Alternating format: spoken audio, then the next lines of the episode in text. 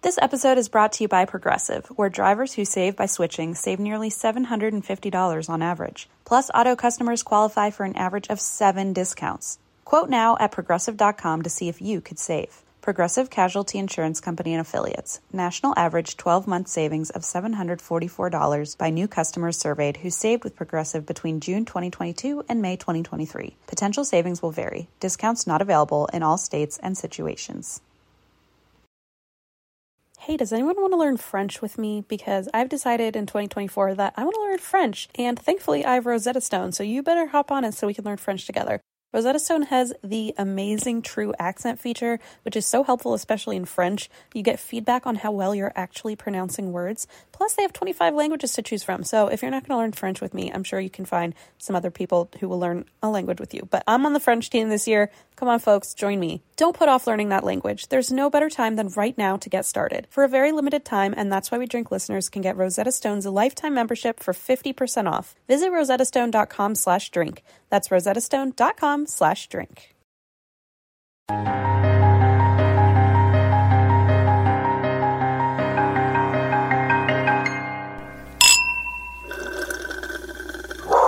Christmas time is here. I'm in the wrong key. Christmas time There it is. is here. There you go. Beautiful. Oh, so beautiful. Um, how was Belize? Ugh. I just am jumping truly into this. I believed you'd never ask. oh my! I can't believe you just fucking did that. I know it's unbelievable, right? Oh, So, Uh, did Blaze make it back, or did he stay there? oh, who's Blake? Oh, Oh, right. shit. Yeah, I Did forgot you him. replace him with a jaguar? Yeah, I left him in the Jaguar We're jungle. all dying to know about the jaguars. I know. I have some things to say. Say them. So Belize was amazing. Um, I did start the trip off weirdly. I brought like a bunch of bags of donations because they do this like pack for a purpose thing where you can bring for like the local schools and animal shelters Oh, and cool. stuff. So I packed an entire of my like away suitcase of like uh, just donations and dog bones and treats. And I walked in and they were like, "What the hell?" I just brought like milk bone in bulk, like Costco sized milk bones. Um, but otherwise, it was great. The place we stayed at was amazing um very like low key and local and like not super resorty if that makes sense Mm-hmm. and oh, it was just so cool um we did indeed go on a jaguar hike at night um So does that? It, it sounds currently like you just hiked in the middle of the night and hoped you would run into correct- a jaguar by correct, yourself. correct What? yeah it was I was hoping you'd be like, no, no, no.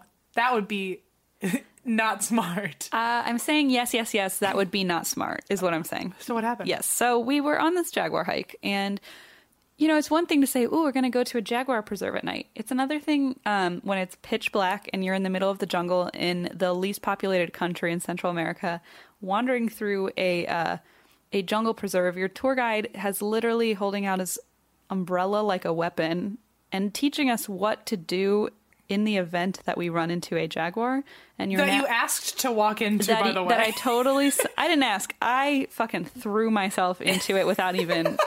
you were like, yes, here's my money. It was about mm, 14 seconds in when I realized I don't want to see a jaguar. Um, and Do they warn you, like, there's no, like, do they warn you that you're paying money to see a live jaguar and they can't promise you won't get hurt? absolutely not. But is it implied? Oh, do they warn you? No. Should they? Yes. Okay. Do they tell you in the midst of the tour how absolutely terribly dangerous it would be in the event that a jaguar appeared? They do do that, and Oh it my is God. too late to do anything. So I am walking through this jungle, and it's very dark and very frightening. And it's only four. It was Blaze, me, an older couple, um, and this tour guide, who's by the way, I'm going to tell you all about him. He was our tour guide. His name was Ems, E M S. Like, more of me. Like, multiple so me's. I had an M's there, and, Oh, good. and he was great. Um, and he we're walking through there, and he's telling us how jaguars can be 160 pounds, um, how they are always watching when people enter the forest oh, so, like, they see the you jungle. before you see yes them. he says they're in they they're hunting at night so they they see you they know you're in there So they pick the time when they're hunting Correct. to take you out. then Okay. there's also a day hike but i didn't want to do the safe one God forbid, Christine. God forbid. And so I'm on this fucking Jaguar hike. He's telling us all about these like fucking dangerous animals that and he says, "Well, you know, they will attack but groups of a couple people probably they won't." And I'm like, "Not going to ask the probability, don't want to know." And what size group are we talking about here? So he goes, So we need to stay in a pack. And then we're walking and walking, and he goes, So what you do is you look for eyes, like, because we had headlamps on Okay. and we're looking for eyes. So first thing we see, J- at one point, Blaze just fucking like gasps and jumps, and I'm like, We're all gonna die. Oh my god. If Blaze is freaked out, we're all fucked. Yeah, it's bad. So we look over, it's this massive tarantula. So basically, this is a spider hike. There were, we saw thousands of spiders everywhere, and they have glowing eyes, the wolf spiders. Well, he said look for eyes. glowing fucking wolf spiders everywhere. Um, and then this fucking giant tarantula. We saw monkeys and turtles and shit. And so it was really cool. But the whole time, I'm like, we're going to die, we're going to die. And then he's showing somebody um, a spider or something. And Blaze and I are looking around because we're like on edge. There's Right. these fucking eyes, and they're on the path, and they're like a couple feet off the ground. And they're just walking past, and I go, and Blaze and I, I just we looked at each other, and we're like, "Ems, there's, we just saw eyes," and like I'm thinking he's gonna go. Okay, well, stay together. No, he fucking turns around. He gets his umbrella up, like this big ass umbrella, and he's like, stay right behind me, don't move, like stay close. And I'm like, what the fuck? So he walks over and he's like checking the mud for prints and he's like, oh, I think it was just a rodent. And I'm like, okay. And Blaze and I were like, I guess that's could be what it is. Um, a rodent is is this the Princess Bride? We're you ruined my joke. No! we know each other too well. At least we're on the same page. So Jaguars of unusual size. he's like, yes. So he's like, well, it's it's probably a rodent called the royal rat. And we're like, what the Oh fuck? my God. It's called a gibnut. a gib nut? Yeah, and I guess it's a large rat. So I'm like, okay. So he calmed us down. He's like, it was just a gibnut. They walk around, they're nocturnal, and jaguars eat them. Oh good. Yeah. So if you see a gib nut walking by and then you don't see his eyes in ten feet, Yes. a jaguar ate him. You're in trouble. And it You're is- next. And you're next. so we're like, okay. Well, it wasn't until today that I was like, I should probably look one of those up. That is not what we saw because that thing is like this big. Uh huh. It's like half a foot. It's like a foot tall. So he was mass. like just trying to calm you guys yeah, down. I think so. But, it- you were within proximity of a jaguar. I don't know that it was a jaguar, but it was definitely not a rat. It was very much larger. And so we were like, you know what? Whatever, move on. And then it wasn't until afterwards where we said, hey, Ems, what would have happened if we did see a jaguar? And he goes, oh, well, you need to stand very still, put your arms up very large. I would have opened the umbrella and we would have had to stay there and like have a standoff. And we're like, why didn't you tell us this before the fucking tour? Like, Can you imagine M's like having dinner and then he's like, "All right, honey, off to work." Like, who knows if I'm gonna make it back or not? Really? And he actually said the the scariest thing that ever happened to him on any tour was that um, he was with a m- mother and her teenage son, and a jaguar growled from like the darkness, and he's like, it growled, and he's like, it's one thing to hear about it, but to like experience it, and he's like, I've never been so scared in my whole life, and he says he thinks what happened is they kind of interfered in like a mother child jaguar like being defensive of Mm. Oh, I they were like see. in in its space. But he, because they probably wouldn't have growled if it was trying to eat them, Right. um, but he said it was probably the scariest thing that ever because you couldn't see it, but it was like right there. Anyway, so I did not catch a jaguar because I would have probably been eaten first. Oh my gosh. But so I was gonna say that I felt like I was in the Princess Bride. But I'm glad you I'm glad you got that. Um, I also learned a lot of things. I learned um, that I can stand up on a paddleboard for one for you. one eighth of a second before plummeting into the depths of the ocean. so that didn't last well. Let's see what Can else. Blaze stand up? uh, Blaze did not try. Oh, why were you on a paddleboard by yourself? because Blaze didn't want to do it with me. He was on a kayak next to me. Oh, okay. He goes, I need to be here in case I need to rescue you, which fair, Oh, rescue! T- here, grab the paddle, Christine. fair point. and then I learned that Blaze uh, burns so easily that he loses his ability to function for 24 hours and didn't sleep for two nights because his sunburn was so bad that we almost had Aw. to go to the doctor, but we did not. I learned that I will never tire of pina coladas. Um, I learned a lot about Mayan ruins. Uh, we went snorkeling. We saw sea turtles, a nurse shark, stingrays. Went through climbing through a cave, uh, and that's a lot of cool stuff. I just want to list off because I didn't want to get into everything. I mean, between sea turtles and sunburns, I don't know how it could get better. And pina coladas, don't forget that. All right, right, who could? But I did bring you some souvenirs, obviously. You did? wow, what a shocker! I thought you were just bringing me your stories. Wait, those are my souvenirs. Is that why you brought the blanket up? No, I'm just cold. Oh. I was actually going to say, can I borrow the blanket? But then I didn't know if that was covering something. No, it's a heated blanket. I mean, you can borrow it if It's you want. okay. I don't. We I'm, can share I'm it. more interested in the presents. Okay, good. So there's a variety of things. Oh, I didn't really know what you know I love a variety. I didn't know what order to give them. Should I close my eyes? Nah, because I'm gonna give you a little description first. So first, now this one is something that I've always liked, but I've never gotten one from an actual country where they make them. Um, and this is just a little thing for when we're touring or Okay. beforehand. Okay. Um, they're Mayan worry dolls. And do you know Oh. how these work? I don't know how they work, but I know about them. Okay. I've, I've seen these many times. Essentially, they're meant to take your worries, and I believe you place them under your pillow before, you know, and you kind of place your worries on them, and they're meant to take your anxieties and worries away. And I've I've bought them like in the U.S., but it's kind of cool to buy them from like Yeah, like an locally authentic- made, yeah. So Aww. they're little Mayan Look designs. at their little hands. I know they're super cute. Oh, So they're I love Mayan this. designed. So for for touring, Yeah. Heck yeah. um, I said heck because I was like afraid to like curse in front of them. they look very maternal. I'm sure they've yeah. you don't want to offend the the mama There's worry so dolls. many of them. Okay, great. Thank you for this. Now, obviously, I didn't want to make you. So, here's the thing. What's happening? I was a little disappointed. Uh, me? Mm. No, Oh. at the entire nation of Belize Oh, because they did me not. too. Then yeah, they did not sell shirts with my hashtag Christine gets Belize. I mean, they was probably just run out. Everyone's Uh, You know what? everyone's just buying them left and right. You're right. I Like forgive. hotcakes, You're they sell. right. Yep. I, I forgive them. So instead, I had to go a different pun route. okay. I went. Okay, so first, this one says. You better believe it. so stupid. Um, also, I remember we had this conversation where you had once mentioned Don't say it. Don't say it. "Check me out." Shut the fuck The up. shirt. Well, no, they didn't have it. Ah, damn. That's why I bought you that one. And I'd remembered "Check me out" from, and then I, when you had mentioned that when we first became friends, and I said I own that shirt, Yeah. but I had like donated it or something from the Czech Republic. But since I was in Belize, I was like, well, I get Belize puns, but I couldn't just do one Belize pun, so I also got this.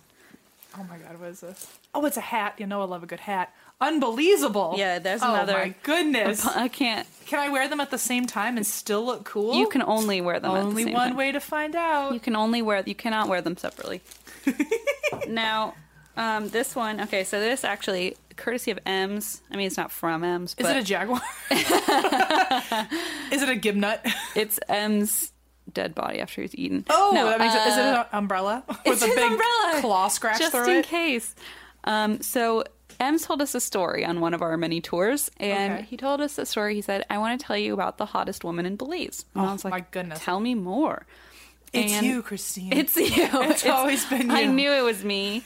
Um, and her name is Marie Sharp. oh, so there's like she. She is the hottest woman in Belize because this is Em's favorite joke. She makes hot sauce. Oh my god. So I don't know if you even eat drink eat hot sauce. I have You- no idea. I love hot sauce. Okay, good. Because this is Belizean hot sauce, and it Oh is my made by God. the famous Marie Sharp, aka the hottest woman in Belize. And so I wanted Oh my to make gosh. Allison a little jealous, and I got you a gift from the hottest woman in Belize. Listen, Here you go. I can't wait to tell her all about this. And then ultimately, I this just is awesome. Can I I, got- like, taste it now? sure. It's uh, Did I ever tell you it's I, very good. You know how I went through a phase where I was like really invested in learning all about tea. Tea, yes. I also went through a phase of learning all about hot sauce, and I actually Oh. had an app on my phone where I was learning about different types of peppers, Really? and them on and their Scoville scales and all that. Although the Scoville scales, uh, in my opinion, a myth. But Well, this one um, actually is actually got so famous that it's sold in the U.S. ooh, this smells like Tabasco a little bit. It's sold in the Probably U.S., the m- most insulting thing I could say. but it's sold under a different name because they wanted to Americanize it. So the American name is Texas Heat. oh, But um, I don't know. I didn't get a super spicy one because I really didn't know if you hate hot sauce. no, I love hot sauce. I'm not like I'm not like a like a giant risk taker, but no, like I. Oh, it's got like an actual flavor to it. Habanero. Oh, I could drink this. This is very good. And then finally, I got you a More? shirt. I got you a shirt that I thought you'd like. In addition to all the stupid punny ones, I just got you a shirt that I was like, oh, I think I might like this like heathered look. Oh, you know I love a good heathered shirt.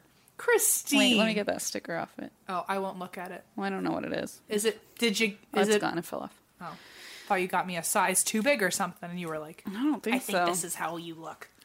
I think this is how you look. I think you're a bigger than normal. I only went to Belize to make you feel bad about your sizing. You look different since I've come back. You've plumped up.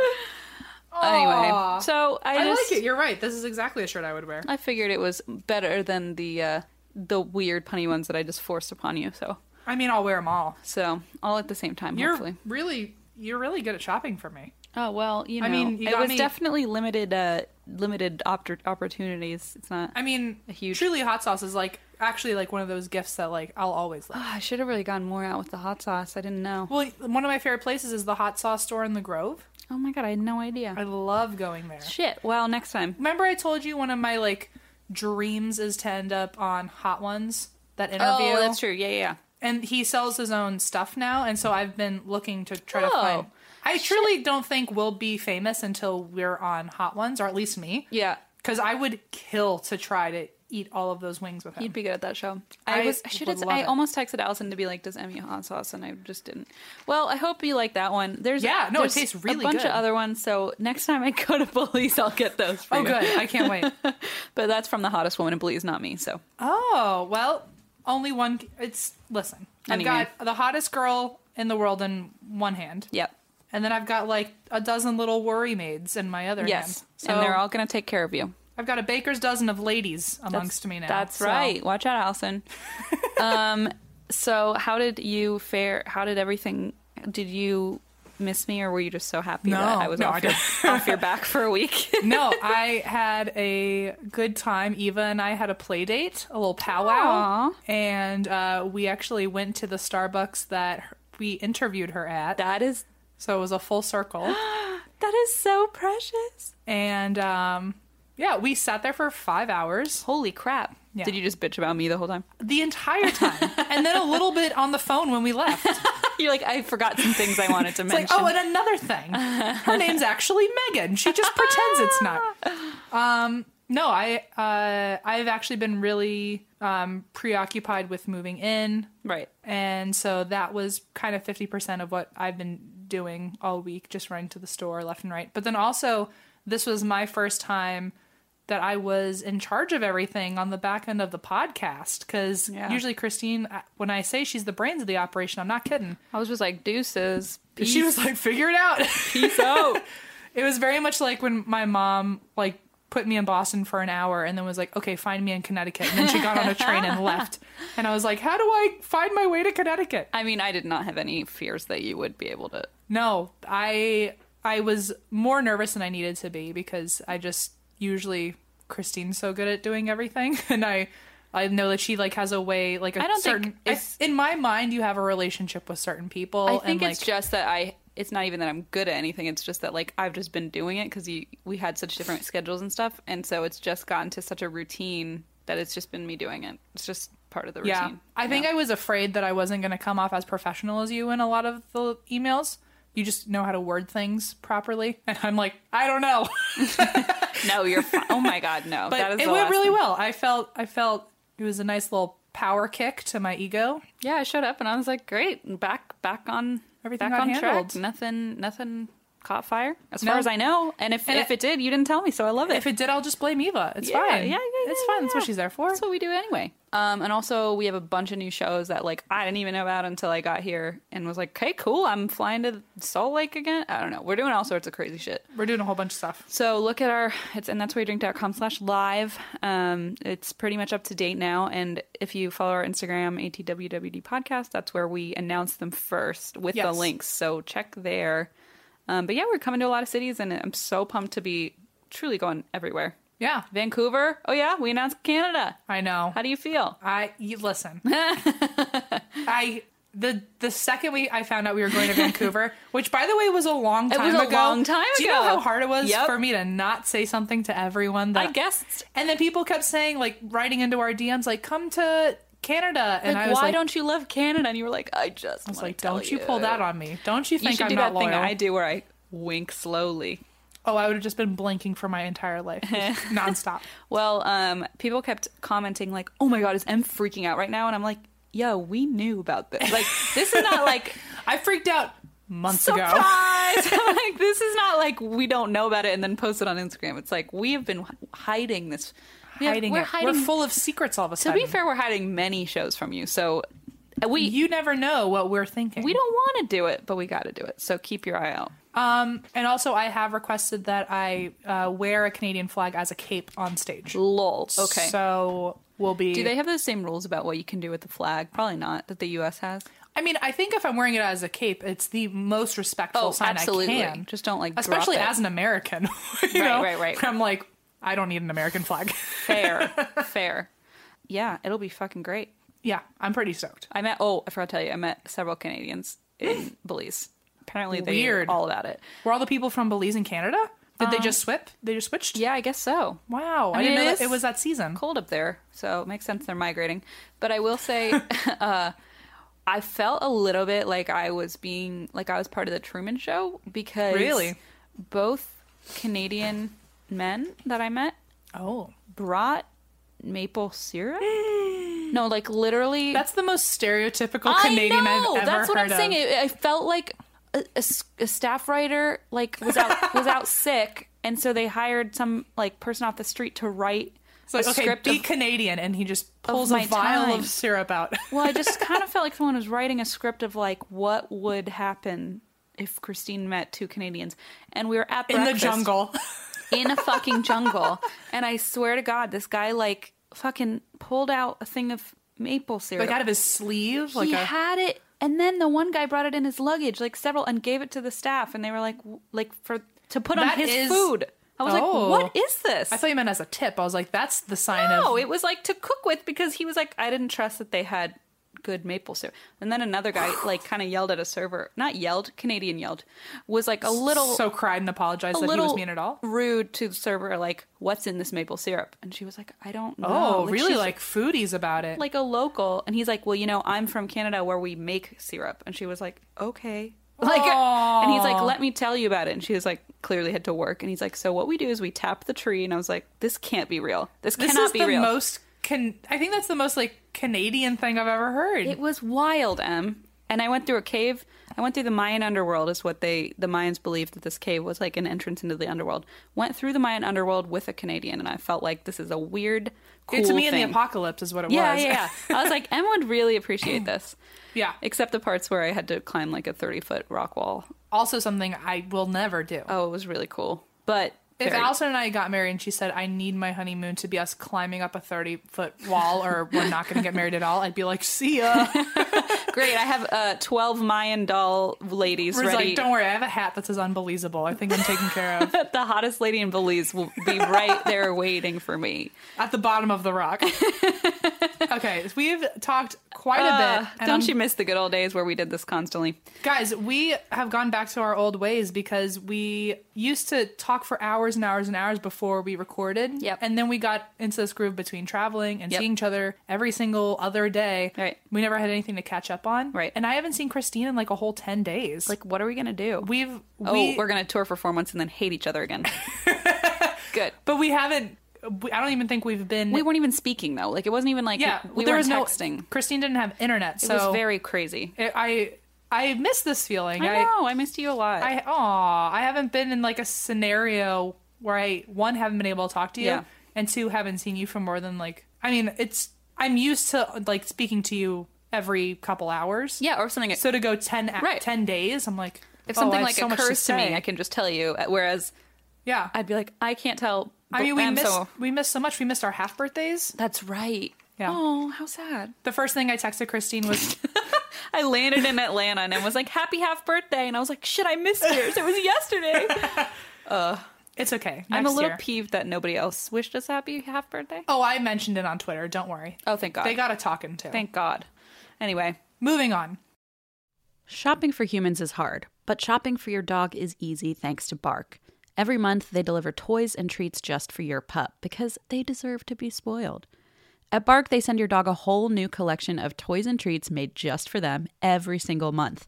Whether it's their fun plush toys from BarkBox or their ultra tough toys from Super Chewer, they give your dog exactly what they want. And for a limited time, they'll double your first box for free. To get your free upgrade, go to barkbox.com/drink. That's right, you can sign up now at barkbox.com/drink for this exclusive offer. This ad is now over. Let's go back to petting our dogs.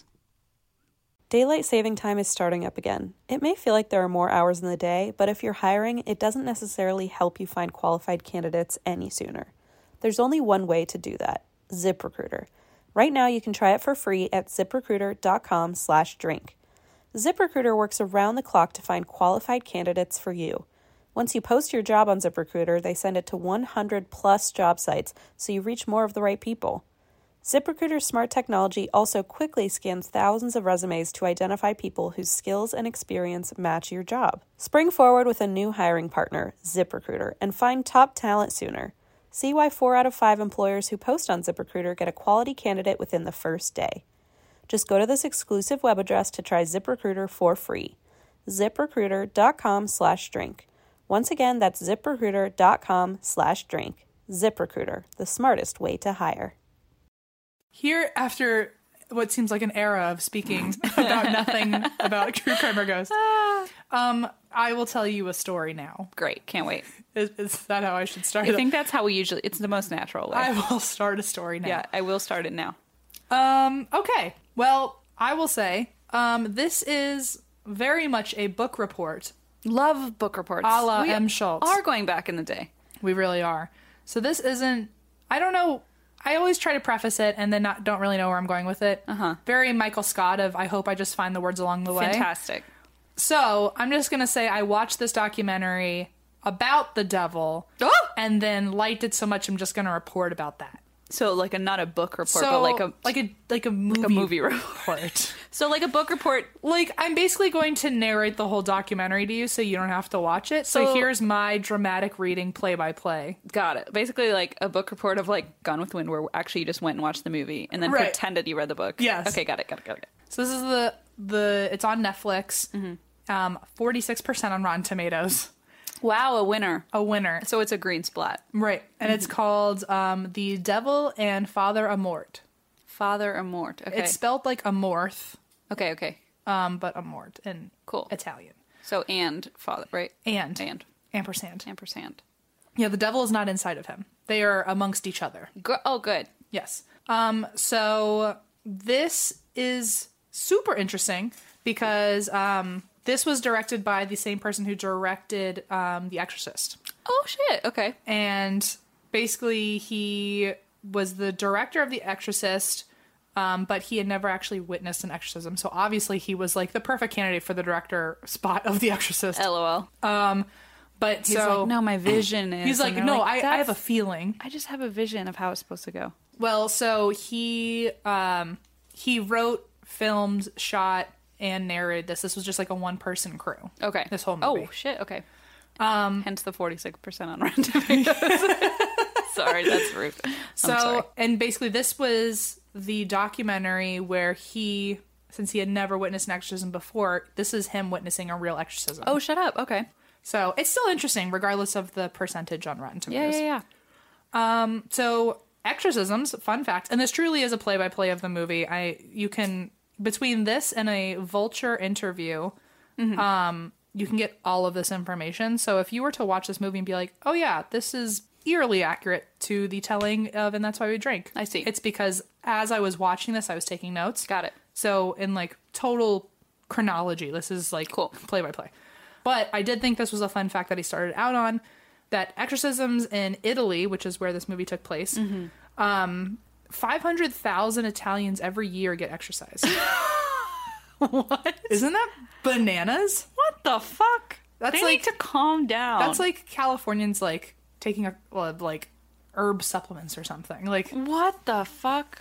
so, Mm. Wait, what about herbs? What are you talking about? like how often? Like I'm trying to think of like a percentage of like Californians or like I don't know people doing something Oh, that's millions. Mil- oh, right. Okay. Right. Sorry. Time That's, out. that's why you were confused. Talking about kale in California, we're all screwed. Um, What about like colonics? I don't know. sure. Oh, Okay, that that might be more like it. Um, so- Colonics and exorcisms. yes. Yes. Got it. They're the same. Uh, ratio. The ratio is equal. yes. Yes. Okay. So the person being exercised in this movie, her name is Christina. um, although I think in real life her name's Rosa, because in different interviews she was Rosa. And, That's the or name of my Christina. guardian angel. Remember? Oh, great. So between the two of you, you're both being exercised in this movie. Fanta- I mean, you know, it seems like everyone in Italy is anyway, so can't complain. So she is 46, and she is said to be possessed by the devil. Oh, good. And the exorcist is Father Amort. Um, he is the exorcist for the Diocese of Rome and has been for 31 years. He is the exorcist. the exorcist. Wow. I didn't know that though they Like had. the, the Vatican exorcist. I didn't know that was a thing. He has already exorcised Christina eight times. Oh. come on. So this movie is the viewing of him exercising her for a ninth time. I mean, they need to replace him if he's not getting the job done. I mean, apparently that's actually like Oh, like trust me, there's a whole history to this. did I hit his like s- a sore spot there? No, you just hit a bullet point that I'm going to get to. Oops. So- you stole my Princess Bride joke, so I'm gonna steal this weird fun fact about exorcism. So the Exorcist movie came from a screenplay. Oh, this is also a fun fact, but I wanted to bring it up. It's just a large fun fact. So the it's a large fun. There's a lot to unpack here. Not a kid's so, size. Mm-hmm. The Exorcist movie um, actually came from a screenplay written by a guy named William Blatty, Okay. and he William Blatty wrote the script for The Exorcist when he was at Georgetown in the 70s, and he was in class and heard um, the case of an actual exorcism that happened up in Maryland. Okay. I didn't know that. Did your phone just ring? No, I thought a cat meowed. What the hell? That was weird. Okay, this is already freaking me out. I don't like it.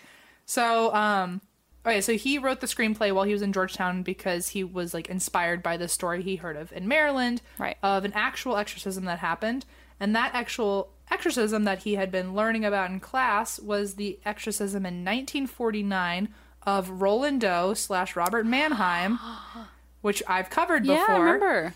Um, so if you want to go listen to us talk about Roland Doe, aka the inspiration for The Exorcist, you can travel back to episode Oh, 23. Okay. And you can also hear me drooling and blacking out because that is the episode of Allison's first appearance. Oh, for God's sakes. And everyone has made a lot of comments about how they could tell that I had just met her and Yeah, that comment was me because I had to edit six hours of footage. oh, Never forgive you two for that. it's okay. It's okay. But if you want to listen to me like shamelessly like Oh. ogling Christine's college roommate and talk about the inspiration of The Exorcist, who knew you could do both? but I can. Only on this show do we offer double entertainment. So, um, yeah, so William Blatty wrote the screenplay after hearing about that story. And when he was writing the script, he actually was able to track down the original exorcist in Roland Doe's case. Wow. And his name was Father William Bowder. Okay. And Father Bowder and other priests who worked with the family vowed confidentiality on the case. So Bowder was not actually allowed to say much when he was being interviewed for this story.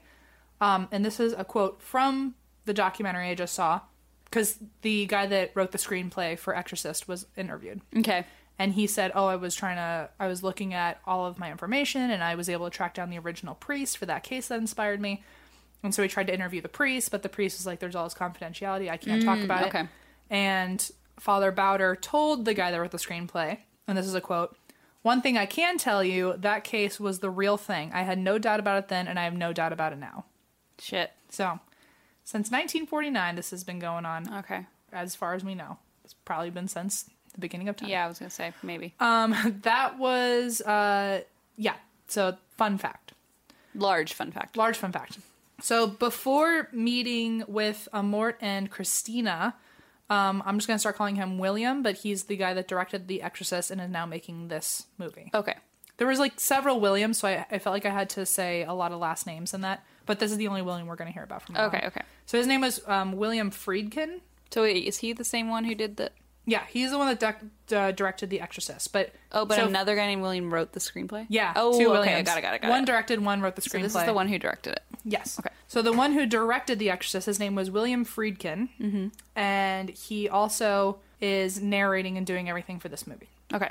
So before meeting with Amort and Christina, William interviewed a brother and sister duo named Paolo and Nadia. Okay. They had actually been exercised in the past by Amort, and it happened 10 years ago when Nadia was in church, and during Mass, she had a quote, demonic attack Oh dear. where she showed several signs of possession. And the brother and sister, Nadia and Paolo, are being interviewed at different times, but they're kind of cutting in and like you hear both of their interviews separately. So you hear like his side of it and then you hear her side of it. Got it. Got it. Got it. So They're like spliced. Yeah. Okay. But this is like this is a combination of their stories. Got so it, got it. during mass she had a demonic attack and showed signs of possession, including guttural screaming, Mm. convulsions, I don't know what this means, but slithering on the floor. Um, she was able to fight off several grown men. She spoke a strange language, and her stomach was so swollen it looked like it was going to burst. Oh my And then God. her brother said, "quote Her body began to transform into something that was not human." Ugh. So Paulo took his sister to a mort, and after eight months of exorcism, she was What? liberated. Do you know what year that was? Um, probably in the nineties. Okay, okay. So like recently. Yeah, This wasn't like either the late nineties or early two thousands. damn. Yeah. I wish someone had had a flip phone camera. I want to see proof of this slithering. Well, apparently, um, someone called the cops because she was screaming so loud and acting so weird. Yeah, I would have called the cops too. So he brought his sister to Amort to be exercised. And Father Amort said, Since you're in the room with me while I'm exercising her, for like the last eight months, this has been going on. But in this experience where she was actually free from the devil, Mm-hmm. Father Amort thought, Oh, the spirit might have left her body and gone into yours since you're in here. So how about I exercise you too? so for one. he got a quick 15 minute exorcism. And that apparently, is so weird. like I guess just like a checkup to make sure that like there was no devil inside of him. oh God. And so when he was cleared, Father Amort said to him, "Compared to what I usually deal with, you're bursting with health." So Instead of bursting with the demonic in your stomach or whatever was Yes, happening nailed to it. her. Okay, got it, got it, got it. Bursting with health. bursting with health. Cool. So Paulo actually was so grateful to him for saving her, his sister that he became friends with uh, Father Amor and actually became his assistant during other exorcisms. Oh. He also started, I guess, paying more attention to other people to see if they were possessed so Oh, that he could great. bring them in. Oh, okay, okay. This is starting to sound a little cultish. So, well, apparently, anytime Father Amort thought that somebody might have like show signs like that extreme in church, he would have them meet with him just to check in. And so Paulo said that he was actually the one who found Christina and thought she might be possessed because she was screaming and squirming in pain in a church service during Eucharist. Oh. So she just like out of nowhere just started reacting. These people need to see a doctor. But you get there. Okay, okay. So This is alarming. she apparently during Eucharist she was like screaming in pain and just like fell to the ground, and started squirming around. So that was the first group of people that he interviewed uh, before he actually witnessed the Oh, exorcism. I see. So the way that they actually met William and Father Amort is that William has known of him um, as the Vatican exorcist, and he's also known as the exorcist for the Diocese of Rome, and he's founded the International Association of Exorcists. so he's well known in the world of Yeah, exorcism he's highfalutin. and he uh, William found out that Amort actually enjoyed The Exorcist because he said that that movie helped people understand his work, and so when William went to Rome, um, he actually contacted a mutual friend to see if they could meet. And when they met, they like really connected, and he asked if he could interview Father Amort. And during the interview, he asked if he would be able to witness an exorcism, which has never been granted before unless your immediate family but he like just gave it a shot. Hashtag when in Rome. Did you write that in your notes? Yep. Even better. So Amort said that he wasn't sure. He had to like think about it and like go to, I guess, talk to the rest of the church. But I guess because he had like this like hierarchy of like he worked on The Exorcist and had some notoriety, they Oh, like William. yeah Yeah. So Father Amort was like, let me think about it. I'm not sure. And then later, a couple days later, William got an email that said, on May 1st, Father Amort will be will be doing an exorcism at 3 p.m. in the afternoon, and you're invited to come. Jeez. And so he went even further and pushed the limit even further and said, "Can I film it?" I was seeing that Hashtag win in Rome again. and the email said, You can film it, but I'm telling you, I'm not in favor of this. No crew, no lights. So basically, he was allowed to come if he did not Like stage it. like, or just production. like don't disturb the process. So like got don't it, like got it, got it, got it. like you can come with one camera f- with yourself, but like if you get in the way of an exorcism, like we don't want you here. Okay. So in May 2016 was the exorcism, the ninth exorcism of Christina. Okay. And there's some footage of her beforehand, and in interviews, like really quick, like on the fly interviews that William had with her. She looked really healthy and normal and responsive and did not look possessed at all. And so the whole time I was watching this, I was like, this girl's not possessed. Right. And she says that she was in denial for a long time that she was possessed, but eventually asked for help. Um, she said that doctors were not able to help her, and she thinks it's because she has a spiritual disease, Oh and her symptoms show most and most violently on dates related to Jesus, so like Palm Sunday, Easter, Christmas. Okay. She, so she says that she has gone to doctors, um, but they weren't and able said to do I'm anything. sick on Palm Sunday. cough, cough! It's Christmas. What are you doing? Okay. So, Father Mort explained in a separate interview that demonic assaults, because in my mind, I was like, okay, well, she doesn't look possessed because she's not like, Constantly she doesn't look like a possessed person. not slithering. Right, right. So, Father Mort actually does like break down like the barriers really well and explains like what an exorcism actually looks like and what Okay. possession actually looks like. And he says that demonic assaults are not like how you see it in the movies. They're internal assaults. They don't you don't look like you're like scratched up and you know changing before Like your someone's very head's eyes. turning 180. yeah, yeah. You just it's more like it's happening inside of you, and you can like it's not as crystal clear visually. Okay. And also, when you hear like a demonic assault or a demonic attack, you think like, oh, all of a sudden someone got scratched or burned or someone got hurt. Totally. But it's like an assault from within, Like a spiritual assault. spiritual assault. But but then what about that girl Paula who is like, or Nadia? Sorry, who is like squirming around on the writhing ground? and And screaming and yeah, they were saying that she was like transforming, but I don't know if that was like she was just bending weird. I'm not really sure. but so that's very physical. Yeah, I think it happens from within though. Like something's pushing her arms around. I don't. I'm not really sure. But you're saying so it doesn't have to be that way. It doesn't Or have to be that sometimes that way. Okay, It's like it's not as black and white as it see. usually is Okay. in movies.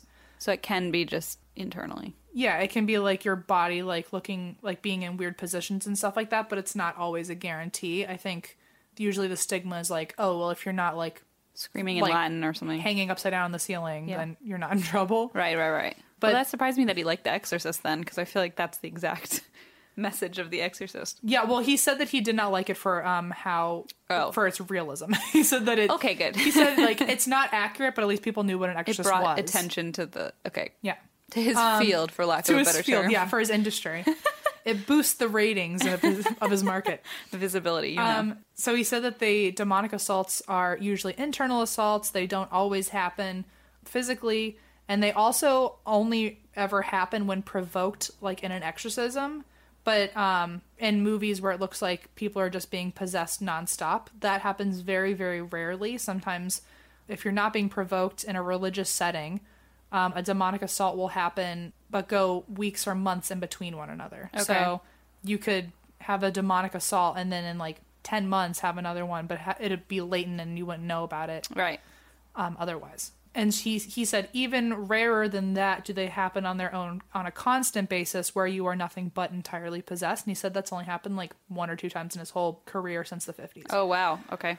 aka he's basically saying that possession is a stereo the what we think is a stereotype Mm-hmm. and it's ironic that william is the one learning this in the documentary because he's actually the one that created the stereotype because Right, totally. he cre- and there was a whole part in his vulture interview where he said that where he was like i'm very aware that like like he tried to show footage of the exorcism later to psychiatrists and they were trying to debunk it and they're like well it doesn't have any of the classical symptoms of possession Oh, he And showed the he which- showed psychiatrists later like i'll explain the exorcism Oh, I thought you meant the movie The Exorcist. no no no no no no I the Oh, was like- footage that he got from this Got exorcism it. Got it. Got it. Got it. Got it. he shows psychiatrists that footage and they're like well it's not really a possession it doesn't look like there are any classical symptoms and he was like well what classical symptoms would it take for you Uh. to believe and they were like you know like levitating and head spinning and then he had to look them in the eyes and be like i'm the one that created that Wait, like psychiatrists believe that you can levitate and head spin. Aren't- they're saying yeah that was like one of their like things of like it doesn't look like a possession she could just be growling like like give me something extreme to tell me that there's nothing medical about this oh, and- I see. I thought you were saying. Okay. Okay. Okay. I get it. I'm sorry. no, you're fine. They were like they were like this doesn't debunking look like, it because it wasn't. I got it. it's like this isn't a possession there's no classic symptoms I like see. there's this doesn't look like a textbook possession Okay. and um I thought you were saying they were going to diagnose it if she was levitating. No, I was no, like, no. I don't think they really. they were believe saying that. like look at her Okay. she doesn't look like she's possessed i mean like go look at a movie she's not possessed Sure. And then he was like, I'm the one that I made created that." that. movie. Like, the reason you have that stigma and you're calling that a textbook possession is because I put that image in your brain. Got it. So he wrote, he talked about that in his interview. That's really interesting, though. yeah. So he was like, I feel bad because people aren't taking this seriously because of the stereotype I Sure. created. Sure.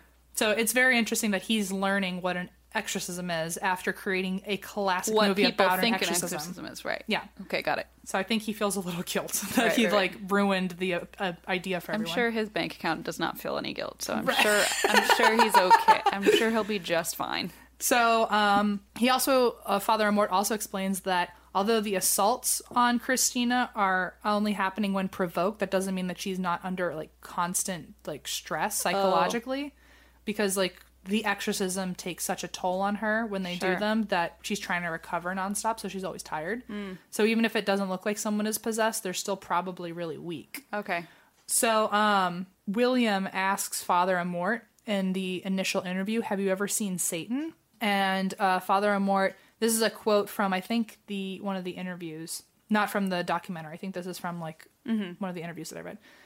Um, Father Amort responds to that of "Have you ever seen Satan?" by saying, "Satan is just a pure spirit. He often appears as something else to mislead you. He's appeared to people as Jesus, and he's appeared to people as raging animals.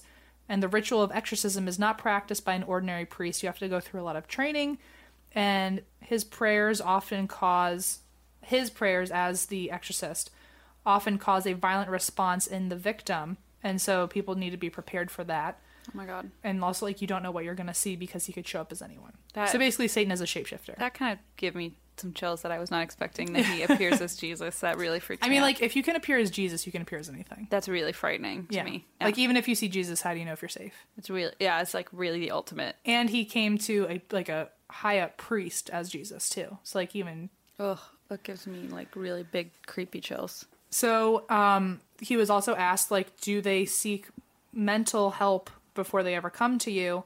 And uh, Father Amort has a very specific and like very like outlined um, strict set of rules of like all the the amount of medicine and psychiatry someone has to go through before their last case scenario is him. And yet 500,000 people are being exercised. Yeah, not not through him, but like if you want to be exercised by the Vatican exorcist, like then you have to go through a, quite a series of things to be approved. Okay.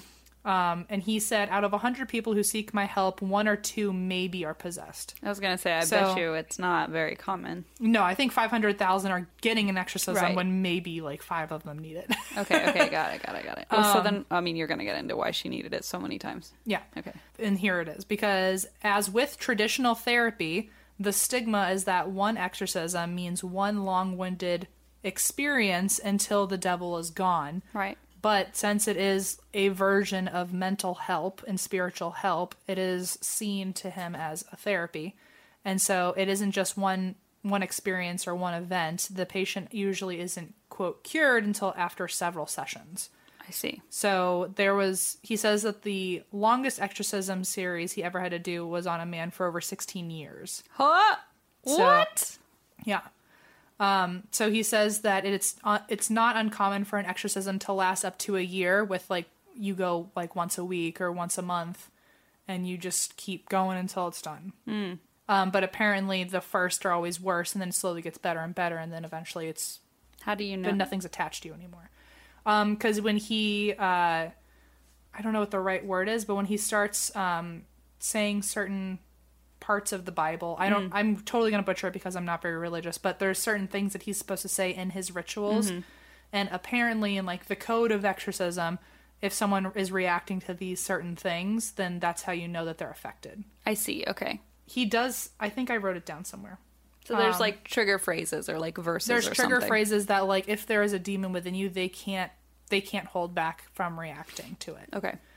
um and so he'll usually say like in his like like if he's starting out with someone he will test those words immediately or those phrases immediately to see if they react at all and if they don't he usually just says okay well you're not possessed you just need help elsewhere Sure, okay. so only 20 minutes into the movie they jump into it really quick they film his the actual exorcism Oh my. and it's you, and very you get to see it? yeah Okay. and i'm going to show you a bit too Oh boy. it was very jarring to watch this because this whole thing really unpacked my like stereotype of what I imagined an exorcism was. Right. But I mean, it's happening in a random office room in daylight. Like it's like not. I imagine it in like It's some. already sounds off. Yeah. I always imagine it in like some dark bedroom. When A it's, like- bedroom. Like, thunderstorms outside and nobody can get in because the whole place looks like, Like, it's in disrepair. The and- crucifixes are turning on the Yeah. wall. Yeah. It was literally like going into like a doctor's office and you're just sitting in an office Wow. and it's a daylight. Like the windows are wide open. Right. Very weird. But it actually kind of makes sense because from that email that William got Hmm. being approved to come in, um, the email did say that they're doing a an exorcism at 3 p.m., Right. which is the the witching hour every 12 hours at 3. I thought it was at 3 a.m. It's if you s- 12 hours. Doesn't I- matter. No, if it's 3, it's 3. 3 p.m. too? Yeah. But it's just because it's 3 a.m., it's spookier and scarier and the moon's out. That and- explains why I'm always awake at 3 p.m. It's so weird. it always makes sense. Holy shit. My stepmom always said if it's 3 o'clock, it's just the witching hour. Fantastic. Great. Now every- there's two of them. Didn't fucking know that bullshit. So at 3 p.m., that would make sense that even if it's like daylight and shit, it's still the day witching The hour. most provoking time. And so Christina is sitting in a red chair, and her family and her priests are all around her chanting and praying. Uh, her family and her priests. And during this is this is what I thought was kind of adorable because keep in mind, Father Amort at this point is in his 90s, Oh shit. and he's like he's been doing this for a long time. fuck. and he's still kind of like goofy and funny about it. Like he's just done so many like exorcisms. He's like, why not laugh it through? And s which is like quite a job to just laugh at. Jesus. But apparently, in every it's his tradition that in the opening prayer of a possession, he'll stick his thumb on his nose and wiggle his fingers like he's making fun of the demon inside of the body uh, to like provoke it. okay. So he like does this like as like a, haha, I'm gonna get you. Jesus Christ. Okay. So As I'm whispering Jesus over and over again, I'm sure this is really great. So this is where it gets it gets weird like pretty quickly. Like within Uh, Shocking. like Shocker. ten minutes. Okay. So um after everyone starts praying, Amor puts his hand on her head, on Christina's head, and begins to try to cast the devil out in a bunch of I, I can't I can't understand because it's in Italian and they really did only translate like basic parts of it. Okay. Because they're definitely talking longer than it would take to read the subtitles. Oh, so I see what you're saying. I don't know what was being said except the the subtitle. Right, because you're watching it happen. Right. Okay. So he's trying to cast the devil out, and um, other priests are praying nearby. And she like quickly falls into a trance where she begins bobbing her head. Oh, God. Um, and she's bobbing it more and more aggressively, kind of like think like you're listening to like metal and trying to find a rhythm. You're like, Mm. you know me. I know you listen to metal, and, Um, And can't find the rhythm. That sounds about right. uh, what of those things are true? Which one is it? Both. So, and I also at this point thought I heard a buzzing in the movie, but I like kind of thought that I was just thinking things up. And then later I actually read it in an interview when they were describing it. They were like, Oh. you can hear a buzzing at this point. And I was like, oh, yeah. You heard that. I heard it. And I, I was not, they didn't mention it at all, but like, I thought I heard, like, it sounded like a, like a horde of, fri- of flies. right. So I thought that was kind of cool. That is weird. That's creepy. um, when he said when he oh when he said leave leave her in the name of the father the son and the holy spirit she starts screaming stop it and begins flailing and people have to hold her down um they don't have to hold her down for too long which kind of freaked me out that she was like going in and out of these demonic attacks and people didn't feel the need to hold her down Oh God. but she did constantly bob her head and i guess that was how they knew she like wasn't herself so she constantly bobbed her head and she just started screaming every now and then and a couple minutes in she begins screaming and the voice actually sounds distorted Uh, And- I don't enjoy that. and it was a cr- like and it was distorted in a way where like even it was so gradual that i kind of noticed it and i was like that's there's no way that did that happen and then in my mind obviously i'm thinking like okay like they manipulated this in post or whatever Hmm. but they he did record himself showing someone the lot like walking out of that room going into another room and showing a psychiatrist this footage and like you can hear it on the camera that the voice is happening Okay. so But you said it was subtle. Like, couldn't she have just because like, it get well because it changed her gets voice? it gets worse Oh. so originally I was like, maybe that was just a lower pitch. Maybe she's just trying to like growl. And it's definitely getting worse and worse. And then at this point, I started because it was happening really fast and I didn't want to keep pausing to type notes. So I'm just typing as I'm watching this. So this is my my jerk reaction as I'm typing. So I'm just gonna read whatever I was writing. I wrote super creepy. Voice is getting deeper, definitely happening. People have to hold her down again. She's fighting off three to four men. Uh, she begins screaming, She belongs to us. Send the priest away. I can't stand it. She belongs to me. Voice distorted the whole time. She's saying, I am Satan. Stop this. Uh, I can hear growling and screaming. It's becoming more distorted. Fighting off five men now. Um, when Amort said, Get out, Christina distortedly screams, Never, several times while trying to fight off men. And then I wrote, Okay, the screams are for sure demonic now.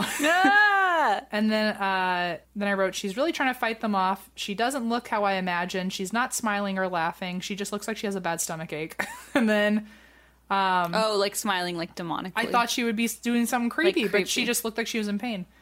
Okay, and then these were actual quotes. So when they tried to hold her down, a voice from deep within her screamed, "Don't touch her! Don't ever touch her!" Ugh. Then she says, "Oh," and then he says, "I command you to leave her," and she screams, "I am Satan." And then he says, "How many are there?" And she says, "We are legion. We are Yeah. armies." Oh fuck no. And then I wrote in caps lock, "Absolutely not her voice anymore." And then um, Seriously? Yeah. And then he said, When are you going to leave? And she said, Never. She is mine. She belongs to me. And then when Father Amort said, Set her free, my response was absolute demon screams. Ugh. What? What? Do you want to hear some of it? I don't know. I guess we probably can't play it on the show. no, right? we can't. But this is for you to give a reaction.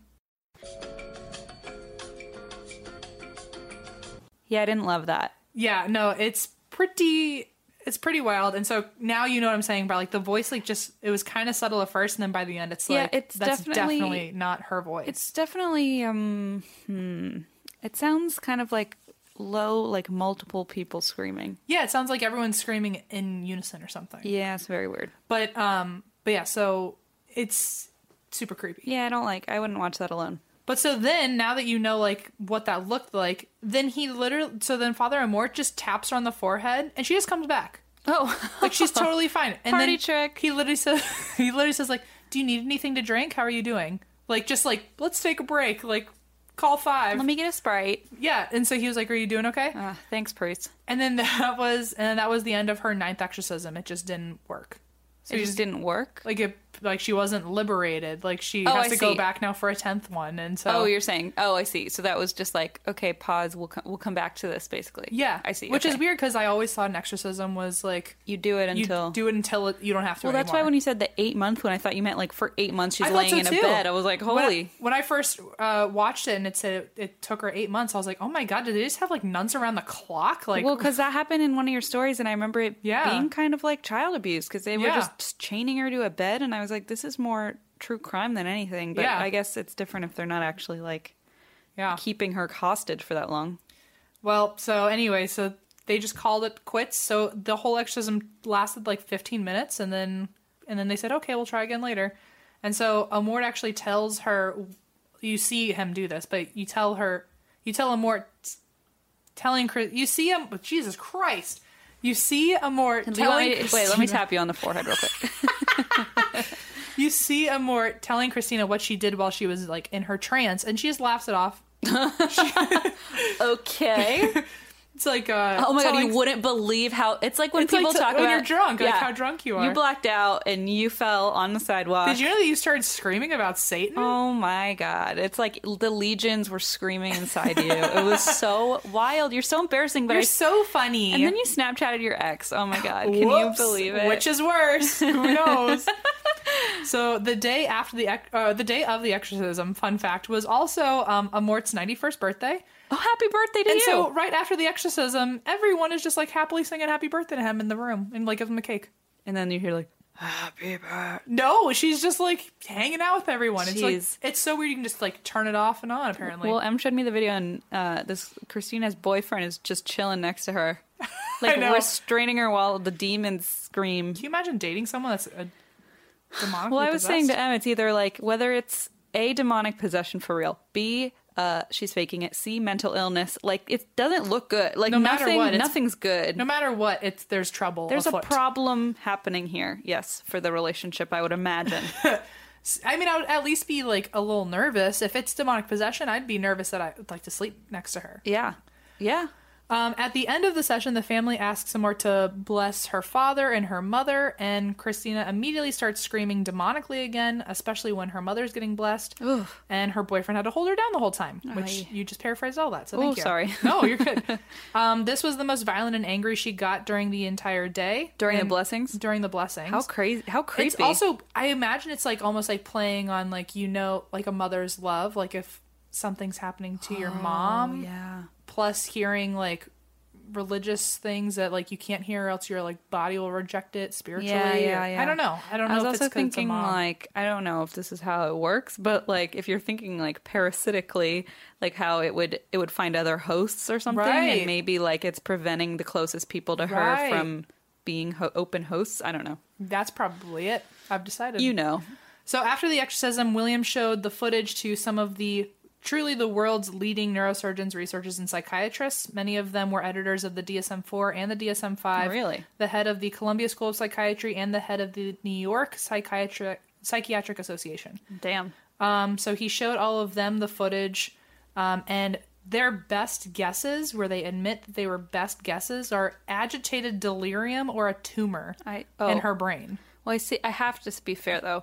It has to be a best guess because they're Right. scientists. They can't be like, oh yes, here is a diagnosis without It's actually a meeting demon. her. It's a demon. Well, for but I'm sure. saying they can't say, oh, it's schizophrenia. Like, Right, They right. have to say it's a guess because Right. they can't diagnose her from there. Well, they they went through like every sort of disorder they could imagine. They're like none of them would come with that voice, first of all, and none of them would come with the um they picked agitated delirium because of how much she was moving around and squirming and Sure. trying to fight off people. So I they had no explanation, and they even said best case scenario. This was from the psychiatrist at Columbia. Best case scenario or best guess, best I guess estimate of what Sure, this sure. could be she fits into the pattern of what is called dissociative trance and possession disorder, Oh, which I was actually gonna ask you if that's a thing because I Yeah. imagine it would. it's basically like I think it just kind of it's a placeholder for we don't know what this is yet, but in the future we might. But it currently looks like what a pathology for possession would be. Yeah, I mean that. That's kind of what I was wondering if that was an actual. That diag- was that was their best guess. interesting. Okay. So they even say like she is currently expressing a pathology that in today's world we understand as possession, but that's because we don't know more. Got it. Okay. one day in the future it may not well they'll There may laugh be at us that we thought it was possession an 'cause it- explanation or Right. something. Right. Okay. so as for the voice everyone was freaked out and had no explanation across the board It couldn't even be like just you're screaming so much that you're like. i mean maybe if they if he Uh, 'cause took I it to feel like, a vocal coach If I or was so something, hysterical, I could probably get that sound loud fucking like raspy and crazy. I don't. I mean, I don't know. I, don't- I also don't know what her n- voice sounds like normally, which you said was pretty high pitched. right i don't know So who knows? I mean, I'm not the person to. Well, after the exorcism, Christina agreed to meet with William again to check in before, like, as like an update. I at don't the know end if of I'd the want to movie. meet one on one. I'd be like, "Mm, yeah, not after I, what I saw. Well, apparently she was having more and more demonic assaults, and they were showing Oh. up even in just scheduling for this meeting. Can you imagine being like, I can't make it. I have a demonic assault. but not at apparently, 3 p.m. You know, I'm busy at that time. she apparently kept changing the date, time, location multiple times, not sounding like herself. And at times where she did, she wouldn't remember that they had talked at all. oh, so it was like fucking with her. Like, I don't want to be. Yeah. Oh, creepy. So she would get really excited that she was going to see them, and then like a couple minutes later, call them really angrily, saying she wanted nothing to do with them and wanted to cancel the plans. ugh. And then that night, she would apologize and say she had just forgotten the time, like just trying to make an excuse without really knowing what happened. oh, that's so creepy. Um, Um, Amort also believed that Christina's brother and the brother's girlfriend were part of a demonic cult, so they might have cursed her, and that might be what caused this. wait, wait that- sorry, sorry. That's- I Amor know, that- believes what? apparently one of his guesses of like how she got afflicted Uh-huh. is that there might be a curse if someone she's related to is playing with But who black did- magic and so right. she he thought apparently there were rumors in town that her brother might have joined a cult or something and so they think maybe if he did join a cult he was, Oh. I was a curse was thinking put on her. Paolo and Nadia. Oh, 'cause I no, got no, a no. brother, and I was like, I called that. nope, I was wrong. so it apparently when he, she was trying to meet up with them uh, it took six to seven times for her to finally uh, say she was coming and she asked for another location change she said she wanted to meet in front of the park in front of a 12th century basilica I was gonna say in the catacombs of the. in the basement. Um, Eh, That's creepy though. She- in a basilica. Okay. she wanted to meet in the park out front, Okay. and she never showed up. So William called her, and she answered, "Where are you?" Oh my And God. She said, "He said I'm in the park," and she said, "Well, I'm where I told you I would be. I'm in the church in the town square, which was a Ugh. totally different location." And she had never said that, so apparently it's still playing mind games. So do you Um, think that one was her, or do you think that one was another I don't know. Okay. Some whoever he last spoke to was the opposite of fucking who one? was Okay. calling her now. Cool.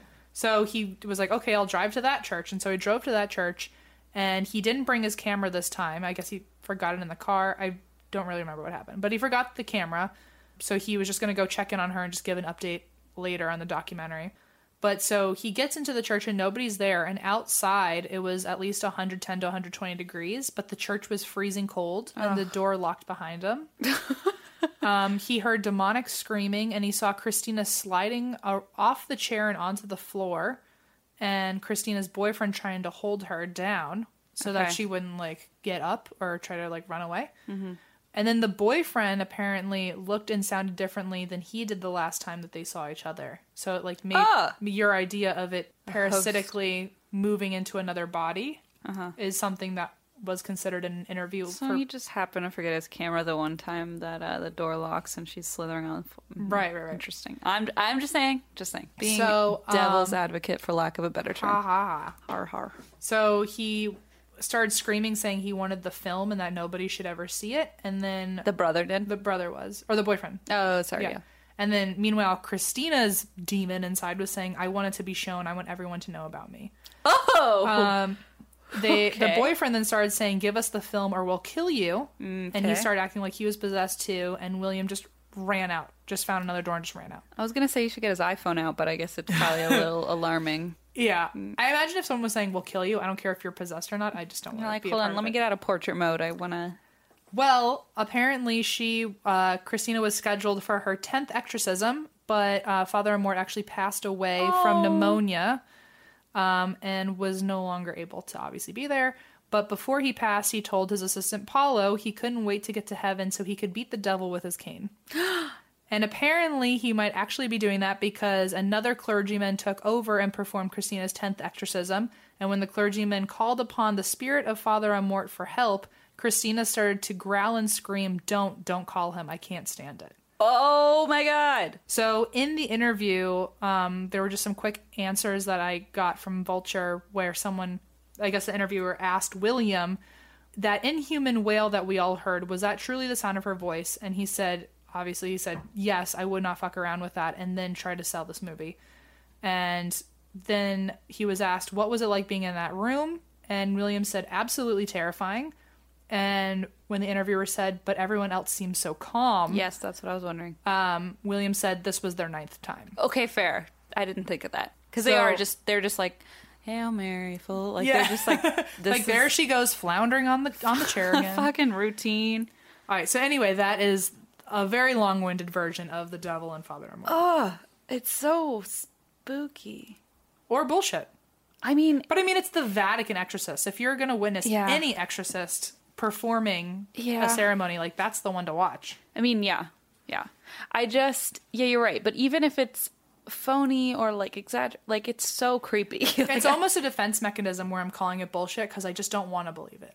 it's very creepy. Like no matter what, even if it's, even if she, if, if it is mental illness, which like to be quite frank, like It could be. I kind of that's where I lean, but um just that's creepy too, like screaming the devil's inside me, like Right. whether it's real fake mental illness, very creepy to watch. I don't Yeah. I don't I don't know. I don't think I could watch it alone. did Well, you I watch it did. alone? Yeah. I also watched it at 3 a.m. in Where was Allison? bed. Oh, but you were not like alone in the house. No. Okay. I mean like I wouldn't like Oh, you couldn't like be alone. I would in a need home? someone in case you know. I mean, I just Lucifer researched appeared. so much shit about ghosts. I just never. It doesn't Yeah. mean anything anymore. Yeah. All right. All right. Ready for terrible things in the other direction? Yeah, I'm about to therape- therapeutically doodle while you. Fantastic. Fantastic. If thinking about salsa in a variety of delicious flavors and heat levels makes your mouth water, you need to check out Green Mountain Gringo. and make sure to turn the jar around and take a look at its clean backside. A list of its all natural ingredients. Of course, that's what I meant, of course. And all their products are preservative free too. With the medium salsa, you get hearty chunks of tomatoes, tomatillos, peppers, and onions in every scoop. I'm reading the ad and my mouth is watering. Uh, anyway, the hot salsa brings flavorful heat to every meal with each bite containing jalapenos, serrano peppers, and other savory herbs. Plus, they've got a hot sauce with a tangy, spicy flavor that enhances the simplest of meals. It's perfect for avocado egg toast or tacos. I sort of feel like they're reading my mind because I put salsa on almost everything, but specifically, I use their salsa. I use usually the medium salsa and then uh, also the hot sauce on my avocado egg toast. And I don't know how the script knew that. Maybe everybody eats this, but I always make toast with avocado and then I put scrambled eggs on top and I put salsa. I can't eat it without salsa. And the Green Mountain Gringo is always there for me in the fridge because it really adds to, I mean, any meal if you're me, but definitely the eggs avocado toast situation. Visit greenmountaingringo.com and start shopping. Use the store locator to find Green Mountain Gringo products, get inspiration for recipes, and purchase products using promo code PODCAST24 for 20% off. That's promo code PODCAST24. And don't forget to check out their backside. Explore new possibilities, pleasure zones, and find your vibe at funlove.com. Funlove.com is a leading online retailer of sensual health and wellness products, offering a wide array of premier brands of toys, lingerie, and accessories. I know I've talked about it before, but we received the most lovely gift basket from Funlove. First of all, I didn't know what it was at first, and then when I pulled out a vibrator, I thought, oh boy, this is not your everyday fruit basket. There was everything, I'm telling you, from sexy perfumes to toys to vibrators to lube. I mean, I gotta say, it's like a one stop shop, okay? If you go to funlove.com uh, and you're looking for maybe a romantic evening, either with a loved one or with yourself, they've got what you're looking for, I can promise you. So, what are you waiting for? Explore, discover, indulge, and make love fun by visiting funlove.com. And if you live in Arizona or Colorado, check out one of their 18 store locations. Hey, maybe I'll stop by when I'm in town. And for a limited time, you can save 30% off your first order when you use the code DRINK at funlove.com. Head to funlove.com today and use code DRINK at checkout to save 30% off your first order. Visit funlove.com today. So, um, I, in honor of uh, my honeymoon and honeymooners everywhere, Yeah. I am going to talk about uh, murder on a honeymoon. Okay, go. death. This is the death of Tina Watson. Tina Watson. Okay. So I originally heard about this on a case file episode ages ago, and it stuck with me. I didn't remember the name or like who they were, but I googled like honeymoon death or something case, Okay. and it came up. Um, but it's a great episode, very thorough.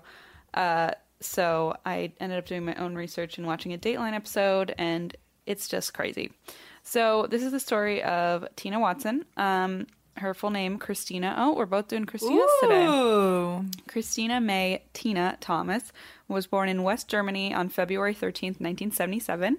Um, she was relocated to the U.S. while a baby and was legally adopted by Tommy and Cindy Thomas. Tommy Thomas, just Tommy reali- just Thomas. realizing that. Tommy Thomas and Cindy Thomas in January of 1980. So she and her family lived in Birmingham, Alabama, which is where my uncle Wally and Aunt Angelica live, who you Yeah. met at the wedding. Oh, love Uncle I know Wally. Uncle Wally and his bow ties. Em and Uncle- Uncle Wally connected. Uncle Wally and I really bonded over ties at Christine's wedding. I dug that guy He's a so cutie. much. He has like the most Alabama Southern drawl, and he married my extremely German aunt, Austrian German aunt, and like they both moved to Alabama. It's quite a s- love Very story. weird. He really does seem like. Also, as someone who is LGBT, he sounds like a, a man that you want to not be near. well, like, as someone LGBT, meaning you, not him, right? yeah, as Okay. me.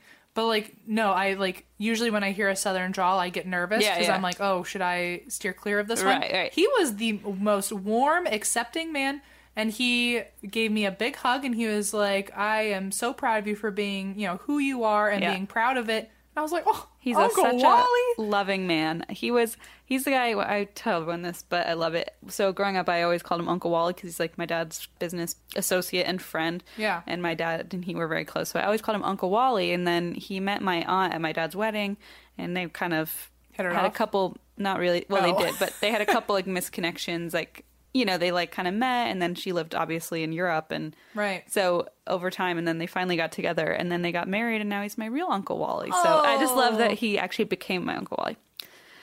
Vision board. At age three, I vision boarded. it. um, anyway, so Birmingham, Alabama, shout out. Um, so Tina went to the University of Alabama at Birmingham, where she met David Gabriel, aka Gabe Watson, and they began dating in January of 2001. And quick fun fact that's not so fun. Tina had actually been diagnosed with something called, oh man, I meant to ask Blaze how to pronounce this, but I'm going to guess Okay.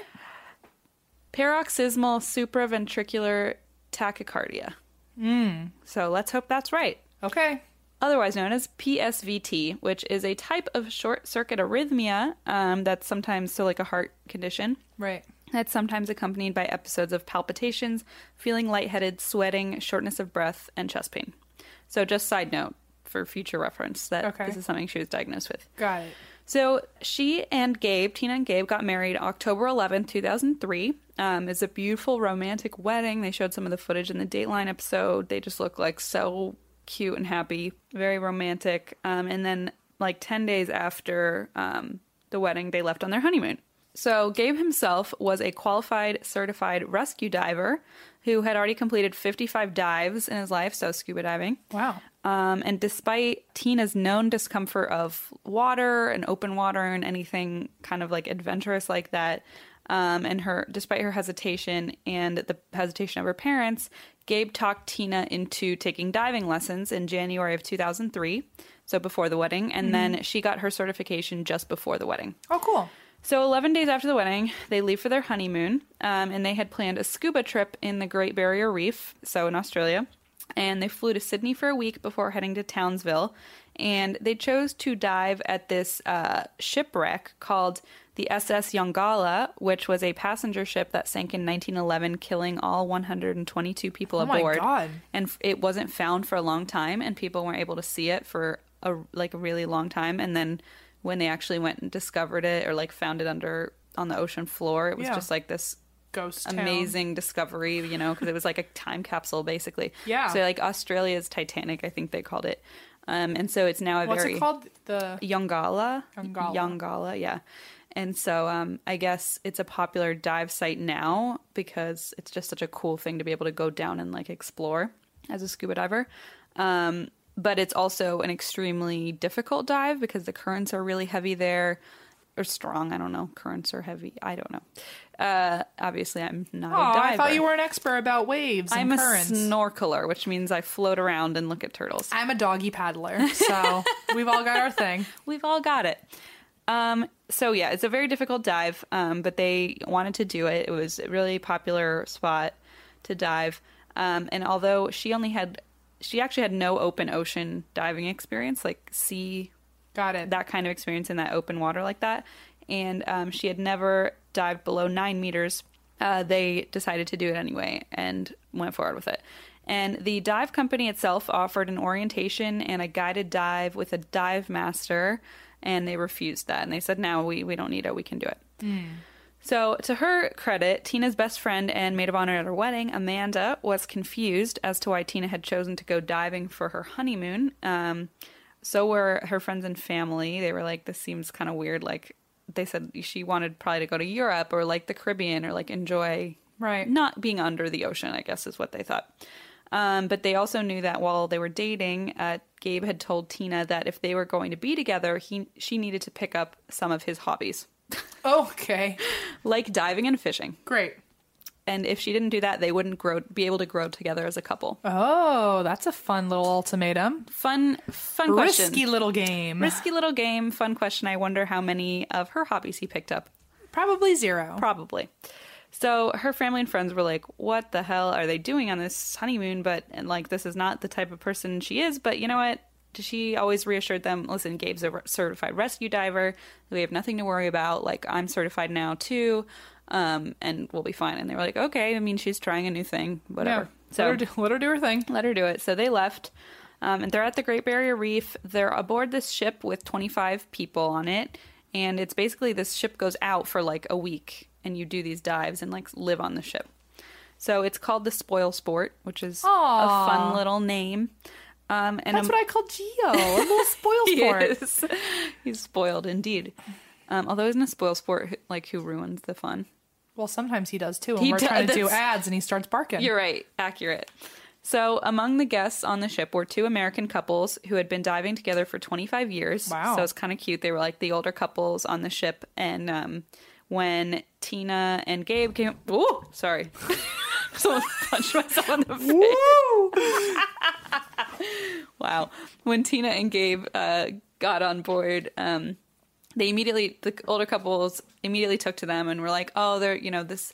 They're 26 years old, or at least Tina's 26. He might have been a little older, I'm not sure, but Got it. she's 26. Like they're a young couple, newly married, on their honeymoon, and so they kind of took them under their wing, and they were like, uh, they had kids the same age, so they bonded, um, and they connected, and they were all from the U.S., so they all connected on the ship. Um, and obviously Tina, they loved her. She was sweet. She was friendly, like very down to earth, and you know, just a fun, like a a light to be around. So they were sort of adopted into this group, and uh, wh- like when the dive got started, so they spent the night on the ship. Finally, they make it out to this dive site.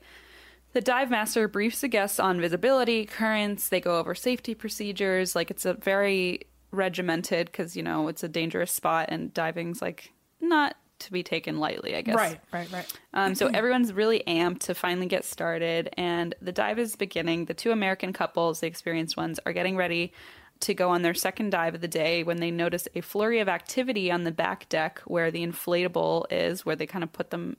You go on like an inflatable raft, and they take you out to the dive site.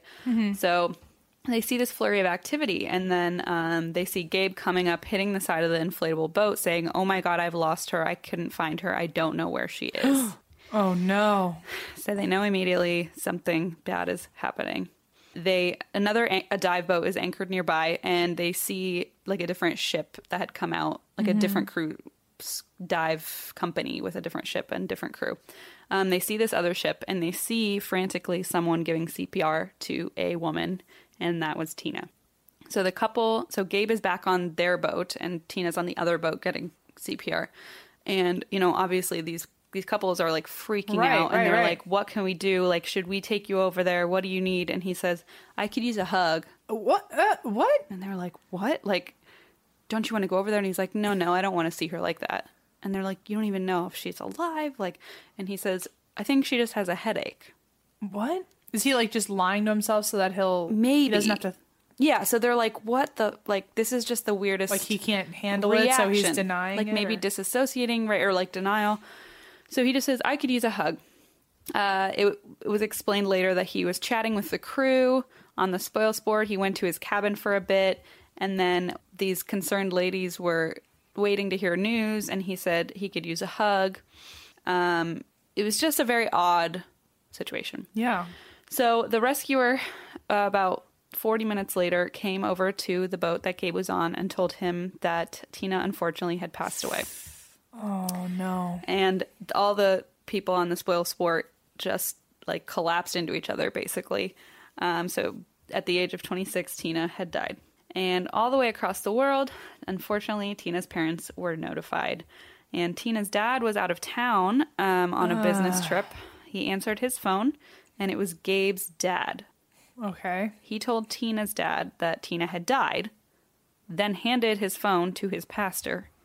And so Tina's dad, Tommy, just gets this phone call from his son in law's father, basically, who's like, Tina has passed away. Here, talk to my pastor. And the pastor's like, I want to comfort you in this time of grief or whatever. And so I guess Tommy says he just collapsed and Yeah. didn't think about just like collapsed didn't even think how strange it was that like the police weren't contacting him but like Right. his son's father and the pastor was gonna like it was just yeah just another very odd weird. Okay. event that happened so finally so the thomases the thomases yeah that is their name right that's also his Yeah. first name okay Tommy Thompson. Tommy Thompson. Thomas Thomas. So the Thomases finally get a hold of Gabe. So they're calling, they're trying to figure out, they're trying to f- contact their son-in-law to be like, what, what's going on? What happened? He's hard to reach. Finally, they get a hold of Gabe, um, who, by the way, had not at all tried to contact them. Oh my god. So uh, he finally they finally got in touch with him and he told them what happened. He said they were down about 40 feet when she gave him the thumbs up signal to surface that she wanted to surface. Um, he said they were on their way up to the wa- the surface of the water when she started sinking, and when she reached up to grab his hand, she knocked his mask loose, so he had to fix his mask, thereby like Got not it. being able to grab her.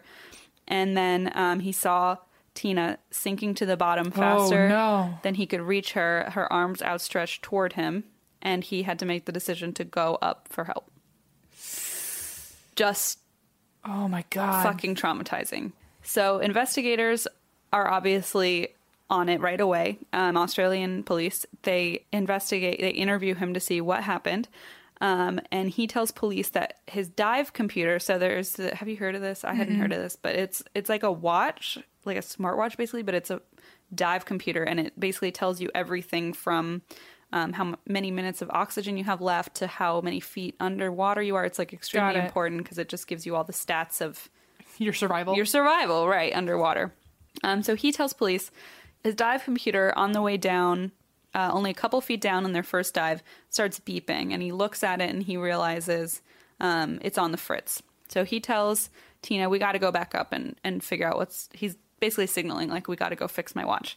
Right. So he gets uh, he gets back up with Tina, um, and he realizes that the battery in his watch is backwards. So he puts the battery back in, um, and then they go back down to their dive. He says while on the second dive, she realizes he realizes that Tina's out of her comfort zone, and she wants to go back. So basically, there's pretty strong currents, and they're swimming against the current, trying to head back to the rope. When uh, he's trying to hold her vest and pull her up, but as they're swimming back to the group, she's kind of flailing, hits his mask, and he has to let her go. But she's sinking no. so fast um, and that he can't grab her. And uh, he says he rocketed to the surface so fast to get help. He's shocked he didn't get the bends. Do you know what that is? That's like when um, you're pressurized at a certain point underwater and you you have to ra- uh, reach the surface slowly enough because if Oh. you shoot to the surface, it basically like fucks up your body really bad. You Got can it. get re- like you can die from it. Um, and I don't know the full details, but I do know that getting the bends is very dangerous. So they teach you how to like uh, slowly surface Got so it. that your the pressure doesn't you know destroy you for lack of a better term. Um, so he's like, I'm amazed I didn't get, I didn't get the bends. I like shot back to the surface, and then he said he heard a couple minutes later they had found Tina, but with, within a half hour he was told she had passed. oh my god. So this is what he's telling investigators. So the Australian medical examiner said that Tina had drowned, but was unable to see how the drowning occurred. And when they examined her equipment, they saw everything was in working order. Even her mouthpiece was still in her mouth when she was found at the bottom of the ocean. So Tina's dad, meanwhile, is in Alabama getting no answers whatsoever when he's calling Australian police, but he is realizing that something is up because he's asking what's going on and they're like, "Well, we're looking into it." And they're being a little iffy. Discreet. Yeah, yeah, yeah. And he's like, "They're not telling me anything outright, but I could tell something was going on." Um, so then Tina's dad gets a call from a group of strangers that he's never met. And it happens to be the four American divers that were with Tina and Gabe on the spoil sport. They call and they tell him something's wrong with Gabe's story. Ken, one of the divers, and Tina's dad met for coffee, um, and that coffee ended up lasting four hours of discussion. Uh, and Tina's dad, Tommy, told Ken he thought the thought that haunts him and his family the most is the image of Tina with it, her arms outstretched Yeah, toward me Gra- too. Gabe, I mean- sinking to the bottom. I mean, that's horrible. Like you can literally see her it's horrifying. knowing what's going to happen. and like your own daughter like reaching for yeah it's it's horrible and ken said you can rest assured because that didn't happen oh. and tommy says what are Uh, Like, you what?" talking about how do you know that and gabe says well i'm sorry gabe doesn't say that ken says well gabe had told ken that tina had panicked and messed with her regulator then sunk to the bottom but Kenna and Doug, who are the two men uh, in the two older couples, had Mm-hmm. 25 years of experience, and they said this just the way that uh, Gabe described this when he came to the surface. And he came to the surface, and they were like, "What's going on?" And he's like, "This is what happened." And I guess both of them said, apparently, Ken literally said to Gabe's face, "You better fix your story. That that can't be what Hmm. happened." And like not in like a you're lying, but like tell us what happened. That can't you better Right, right, be right. clear with your story. That's not how this could have happened. And he said there are four reasons why this couldn't have happened. Number one, panic divers don't lay back with their arms outstretched as if saying goodbye. If she's really flailing and panicking, she's not. She's Hmm. Okay. trying to get to the surface. She's trying to fix her air. She's Right. choking to death, whatever, but she's not slowly reaching arms out and sinking to the bottom on backwards, Right. essentially. Okay. Number one, uh, he says only dead people sink like that. Uh, Okay. Number two, if she was only 10 feet beneath him, that probably takes two fin kicks to reach when he had said she was 10 feet bel- beneath me. Right. Number three, um, leaving Tina behind violated the number one cardinal rule of diving, which is that you never leave your buddy. Um, and in their words, it's completely unconscionable that you would ever make the decision to surface when someone, Especially when you know that she is not as skilled as you and she's clearly not comfortable. especially when she's your wife. Like, like you don't leave your buddy even if they're a stranger. But this is literally his wife. Like you'd think that would override Right. and yeah but so essentially right so you don't leave your buddy ever and adding to that it's the love of his life so you know and um, remember he's a certified rescue diver so this isn't news to him that you don't leave your buddy right. um, and this goes against all of his training and again this is his wife drowning in front of him he so gabe tells police he wasn't trained in that kind of rescue and they tracked down his former dive instructor who said that was categorically untrue and that's a cardinal or a principal part of their training finally number four gabe said that tina was too heavy for him and that he tried to grab her and carry her but she was too heavy so he lost her grip and uh, ken and doug both said that's just not possible in underwater she wouldn't have been too heavy to just grab on and Especially pull. with adrenaline. Yeah. well, and also like underwater weight doesn't Right. ha- it you can pick things up anyway. Right, right, so right. that was that, that was the fourth thing. So the police soon came to the same conclusion, um, and this may that it may not have been an accident. And so remember the di- the dive computer. The, yeah. So it tells you, like I said, your depth, how many minutes of air supply, etc. And guess what else? It has a memory chip that shows the last dives you took, and you can tr- it tracks them, and you can take it out and check it out. So they take his dive computer, and when they take a look, it turns out Gabe's description of the dive did not match the computer's record. When he uh, went under the first time, he said there was a malfunction and the watch started beeping, and he realized it was on the fritz. But when they tested it, they realized that if the battery were backwards, like he said, the watch wouldn't even turn on, let alone beep. Like there's no way that the watch would be beeping and saying error or whatever he Right. said. It wouldn't be on the fritz because it just wouldn't even function. It wouldn't turn on. Right. And also, he's used this thing for at least 55 dives. Like, Right. put the battery in backwards. It was just a strange thing. And that's the first big red flag that I guess kind of sparked the rest of this investigation. Oh yeah, so the computer did track that dive. So it was Okay, work- got it. it. was working. And they said, "Well, if he was if it was working, why would he signal to Tina that they had to go back because it did show that they Right. went 10 feet down and then went back up." And then their new theory is, well, uh perhaps he wanted to separate from the group because if they went back up, it would just be more distance from the rest of the crew that had already gotten started, Right. giving them um, a farther distance. Right. Um, so then they look into the second dive, the one during which Tina had sunk to the bottom. Um, however, the watch didn't show proof of any sharp turn, any attempt to swim after Tina. Like he said, uh, it Interesting. also Mhm, contradicted his account of rocketing to the surface at a high speed. The dive recorded a leisurely ascent that took two full minutes to go only 40 feet which, according to most divers, is a snail's pace, uh, who say that a 40 foot ascent can safely made, be made in about 45 seconds to a minute. The dive instructor, even carrying her, took a minute and a half to reach the surface from 100 feet underwater, uh, while Gabe took between two and three minutes to go less than half that distance in his so called panic. Ooh, so what was going on? Just slow mo heading to the surface. Slow mo Slow mo. So, obviously, red flags everywhere. everywhere. No other diver could confirm that Gabe tried to alert them with a distress signal like he claimed. He said he was shaking divers underwater, making signals, and they interviewed, I think, like 75 divers that were in that area. Yeah. Almost everyone they could find, and they were like, no, we didn't see. Oh, he wasn't okay. trying to shake any of us. Um, n- nobody encountered him. At this point, Gabe decides to change his story again.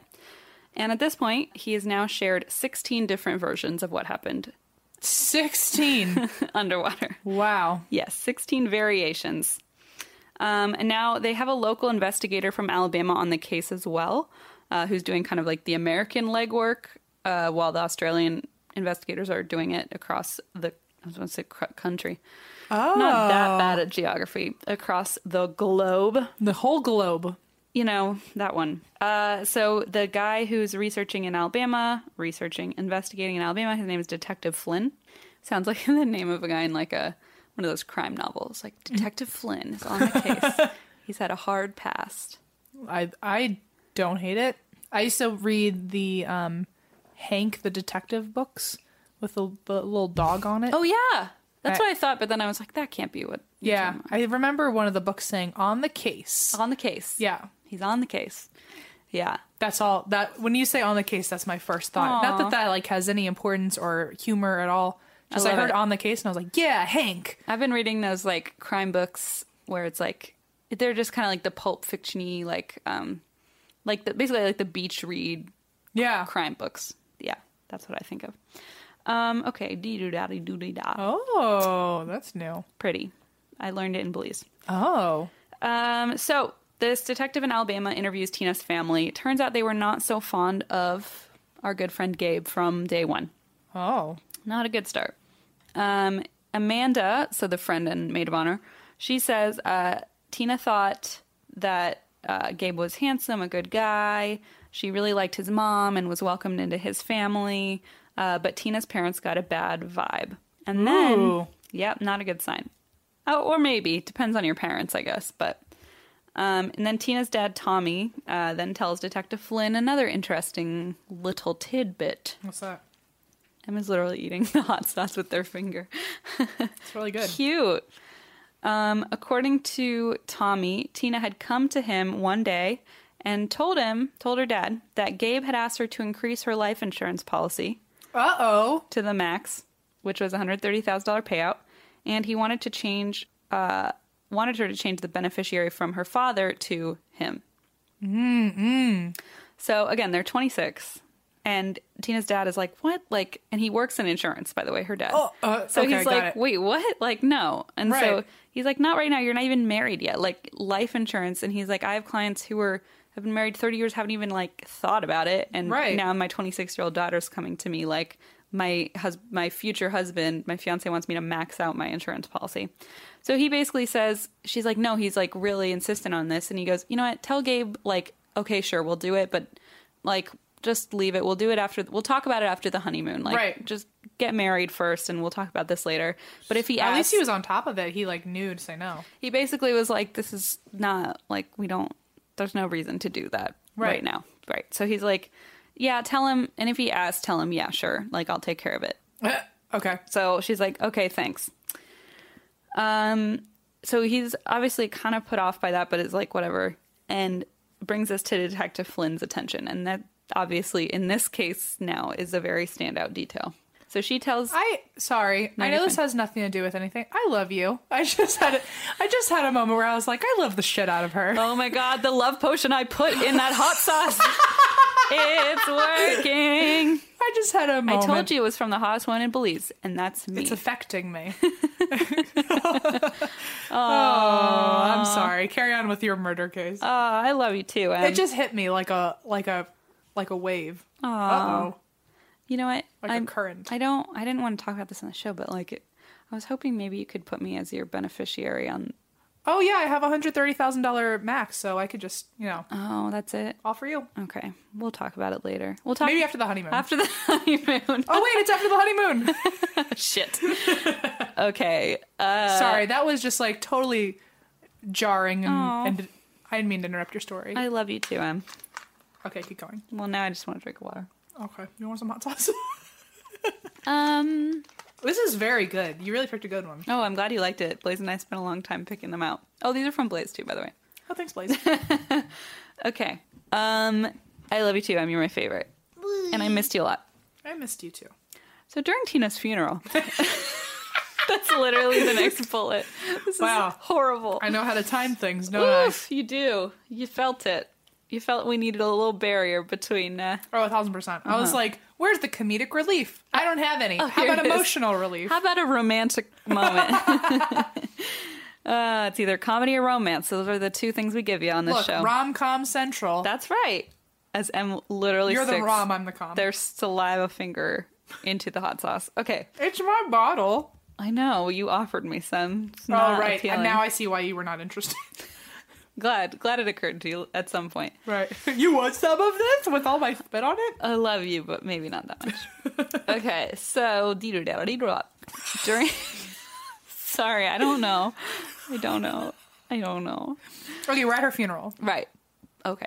During Tina's funeral, only a few months later, the drama between the two families was at a high, and the funeral director actually told Detective Flynn that in all their years of business, they'd never had a funeral with such high tension between two families. Oh, no. It was not good. Um, so he showed, so Gabe literally is showing Amanda picture after the funeral. Um, he's showing Amanda, her best friend, pictures from the uh, from their honeymoon, and he shows her a photo that she remembered later Oh, what? I must know. Tina standing next to a sign that reads "Caution, drowning." he's like, "Look." And he didn't pick up on that? No, he just showed her. Like he's like, "Look at this picture," and she's like, "What the fuck?" And so she's like, f- so weirded out, so put off, and is like leaves this funeral and is like, "Okay, whatever." But things get just even weirder. Okay.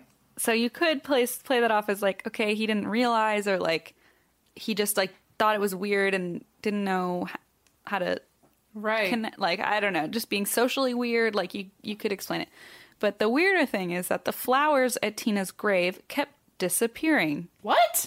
to the point that tina's dad literally attached the flowers to the grave with chains Shut the fuck because up. he's like i can't they won't stay like someone is stealing the flowers so he attaches them with wires and chains and then someone fucking comes and cuts them with a bolt cutter literally brings a bolt cutter and cuts the chain What is going on? Okay. so this Detective Flynn guy, the star of my rom-com crime novel, There it I've is. decided sets up video surveillance of the grave to see what the fuck is going on. And guess who's taking the flowers? Gabe? It's Gabe. And I watched this video. He literally walks in with these Big ass, three foot long like metal cutters. bolt cutters. Yeah. Oh my gosh. He walks in with bolt cutters. You see him fucking just like casually walk in, cut the fucking things. He picks the flowers up, walks away about 10 feet, and then fucking hurls them to the side, tosses them to the side. Like, it's the most chilling, like, pit in your stomach video because he just doesn't Oh. look, he doesn't look devastated, upset. He just like He's like doesn't want anyone to like casual, mourn her cool, or n- just like do we find out why he was doing that later? So they did confront him. Obviously, they're like, you can't deny this. We have video. Right. And he makes two excuses. He gives two excuses. He says, one, he's still grieving for her. And they're Okay. like, okay. Doesn't really make sense, You but throw, okay. throw the flowers on the ground. That doesn't seem very grieving. And then he says, two, when that didn't really fly, two, he claims the flowers were too tacky and she would have hated them. Oh, what a saint. They're from her parents. They're her God. mom and dad are bringing flowers, and he says they're too gaudy. She would have hated them. So he takes bolt cutters every time, and they kept dr- doing this to the point that they had to chain them down. Like that's how often this was happening.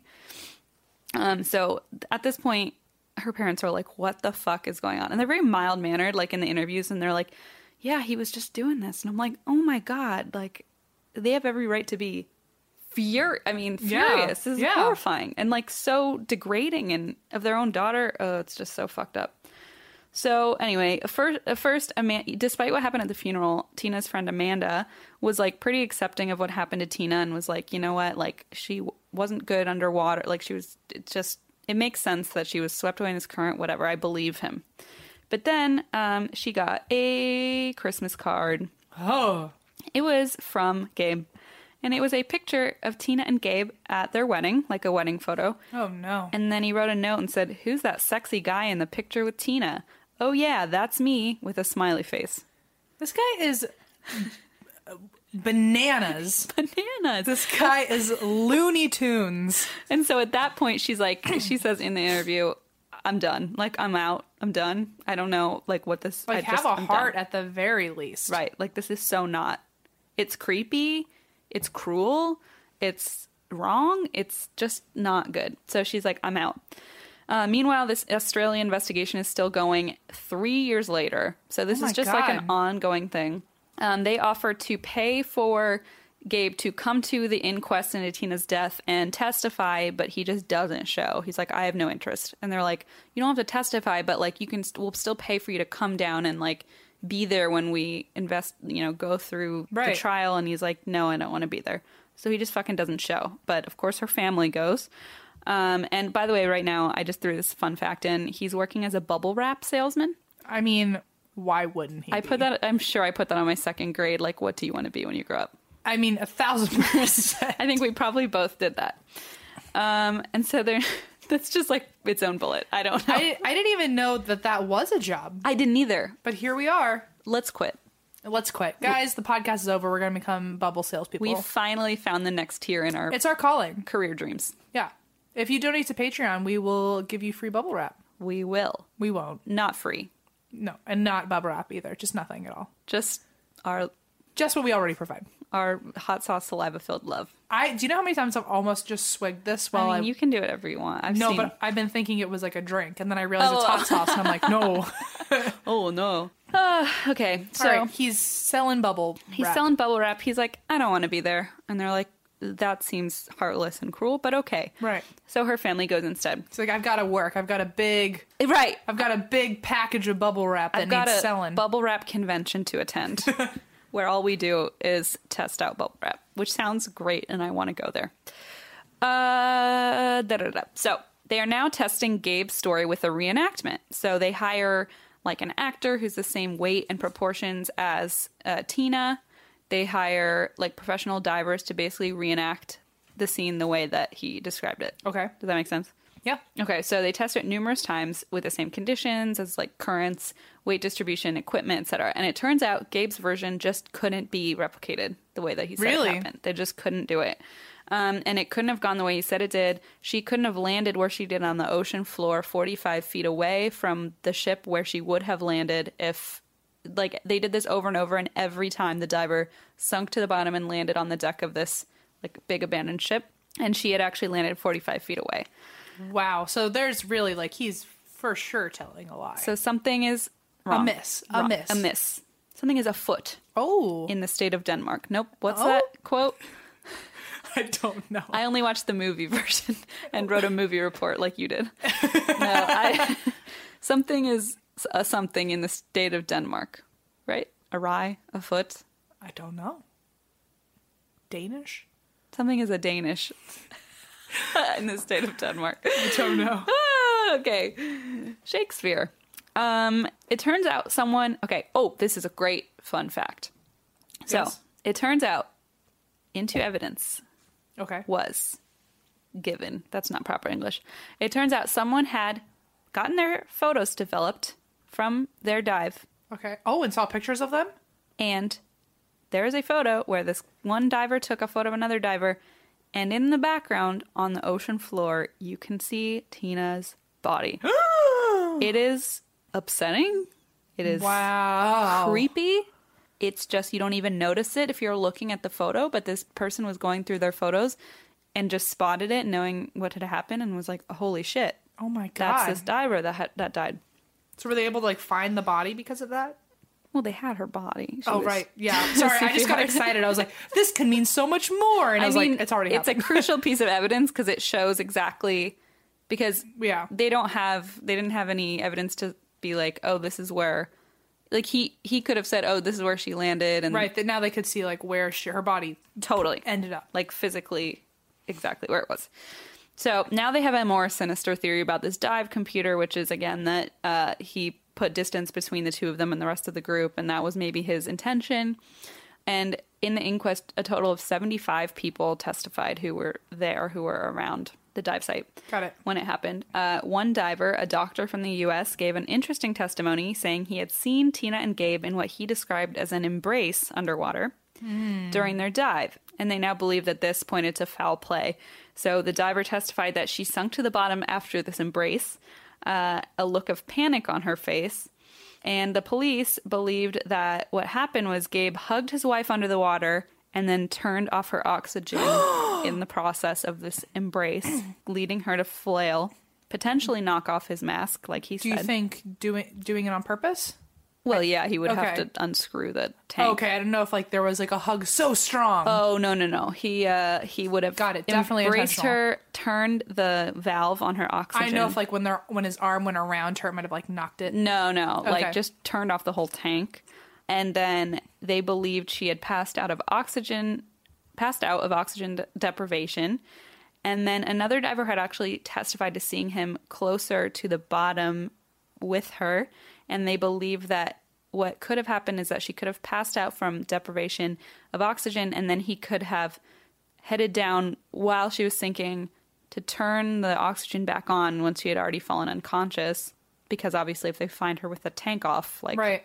so he did that um, so that's kind of what they're thinking at this point that's like their running theory so after six years now the australian authorities determined that gabe watson should stand trial for the death of tina watson uh, they believe they have enough for a case. Uh, soon after, he was indicted for murder and he was ordered to be in court in Australia in February 2009. But guess what? He's probably at another bubble wrap convention because he doesn't fucking show. Oh, Then in May, Hard of- at work. Hard. At, I mean, you gotta understand that he's a it's busy a tough man. it's a tough business out tough there. gig. Dog eat dog world. Doggy Dog World. Uh, in May 2009, a call came in from a prosecutor in Australia to tell uh, Tommy, Tina's dad, that Gabe actually showed up in Brisbane and was put in jail. And Tommy realized now that that means he must have cut a deal because why else would he turn himself Right. in? So the authorities called Tommy again soon, saying that they had accepted uh, the charge of manslaughter. So he pled down in manslaughter. Um, Tommy was obviously furious because he's like, this man murdered my daughter. Right. But the deal was done. Uh, Gabe was given four and a half years of a suspended sentence, but considering time served, he'd only serve 11 months in jail in Australia. Wow. And then be released. When he did return to the U.S., he was indicted for Tina's murder, but his case wound up being dismissed.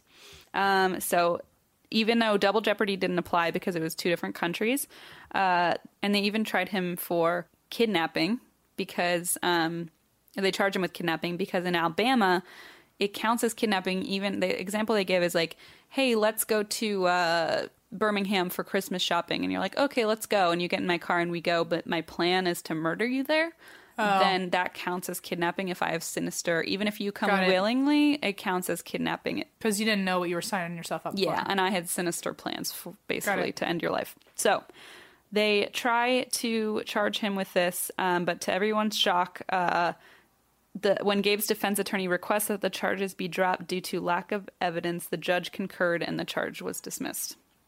Wow. So basically, he just didn't even stand trial for it in the US. So naturally, the question at this point was why the fuck did he do this? Well, remember the insurance policy. So he believed she had changed it so that he was the beneficiary because her dad just said, oh, tell him, like, yeah, sure, it's taken care of and we'll just do it when you get back. Right. So he potentially, according to Tina's father, believed that he was the beneficiary on this policy. Um, moreover, he had also bought a hefty travel insurance policy when they went to Australia, but the policy, as it turns out, didn't cover scuba diving, so he did not do his homework. And he sued the company when they didn't pay out, uh, but that didn't work, and he eventually just dropped it. Oh, okay. Um, but then again, I'm going to now do the kind of devil's advocate. Uh, because when you're first first reading about this or watching a TV show or the Dateline or whatever, you're like, "Holy fuck! Of course this guy fucking did it." Yeah. So I did kind of look into like other theories and possibilities. Um, the payout again of this insurance policy was only one hundred thirty-four thousand dollars, so it is kind of hard to believe that he went through years of dating, the marriage, the trip, Right. etc., All the that. diving, just to like reap one hundred potentially yeah. reap one hundred thirty-four thousand dollars. So that's one thing. Uh, one prevailing theory is that Gabe himself, although a rescue driver, driver, rescue diver was simply just not able to save his wife and made a stupid, stupid fucking decision in the heat of the moment and wasn't able to save her. Um, Right. And the other thing about this rescue diver, it turns out the course he took was only a two day course. So Oh. although he learned, like, never leave your buddy and all that, It's only two days. two day course is really not as thorough as If you the- don't use it, you lose it. right. And the other divers who had done this 25 years were like, of course you know this, but like you know if he was, I mean, and If he took a crash course, he Yeah. like it wasn't instilled in him. right exactly, and he had done 55 dives, but not anything at this extreme level. Got it. Um, and then actually a key diving expert who was in the original F- investigation and like was utilized heavily. Um, he basically went during the investigation. He maintained that a diver with Watson's training should have been able to bring Tina up, but then he later retracted much of his testimony after being provided with Tina and Gabe's diver log certificates and medical histories. He claimed that Gabe should not have been allowed in the water and never as a dive buddy for his wife, who had no open water scuba experience. Again, she had had heart surgery to correct an irregular yeah. heartbeat two years earlier, but on her dive application said she had never had any heart problems or any surgeries to speak of. Not only did she have a heart problem, she had literally had heart surgery. Um, so a, another leading expert in dive medicine named Professor Mike Bennett also said stated that Tina was unfit to dive without clearance from a cardiologist. And although Gabe had received this rescue certification, which is usually a four day course, um, he had only done it in two days and had no rescue experience and little open water experience. So, all in all, of that it was not- suggests. yeah. Recipe for disaster. According to Mackenzie, he had no hope of being competent. He could barely save himself that day, let alone his wife. I don't now believe he intended to kill her. So, this is like these experts who originally testified against him and now are saying I'm not sure that I actually believe knowing all the knowing what I know now, I don't know that I actually believe he did it um, revelations that Watson needed help to don his diving equipment that day underscored that he was a quote dangerous amateur who showed a complete lack of courage when he abandoned his wife. Yikes. The dive company had offered an orientation and guided dive, like I said, but they both refused the help or the orientation. And the company head Mike Ball said the people, his people took them at their word, saying they were experienced, and uh, they actually pleaded guilty to contravening safety standards Wow. uh, and were actually fined uh, several thousand dollars for that. But so that being said, it's kind of like I can see, and also the currents were really heavy that day. And I was also reading on Reddit that, like, from divers who are kind of commenting back and forth whether he's guilty or not, nobody really knows. But somebody said, you know, diving equipment, you're wearing 20 pounds, and in a current, like, as Right. much as 10 feet could be done in two fin kicks like if you're panicked, if she's panicking, Yeah. and he's panicking because he's not as experienced as he Or both says he of them is. are panicking. They're both panicking. You know, he made a stupid decision. I mean, like some people say cowardly because really like leaving her behind. Um, and so that's that's kind of one point in his favor.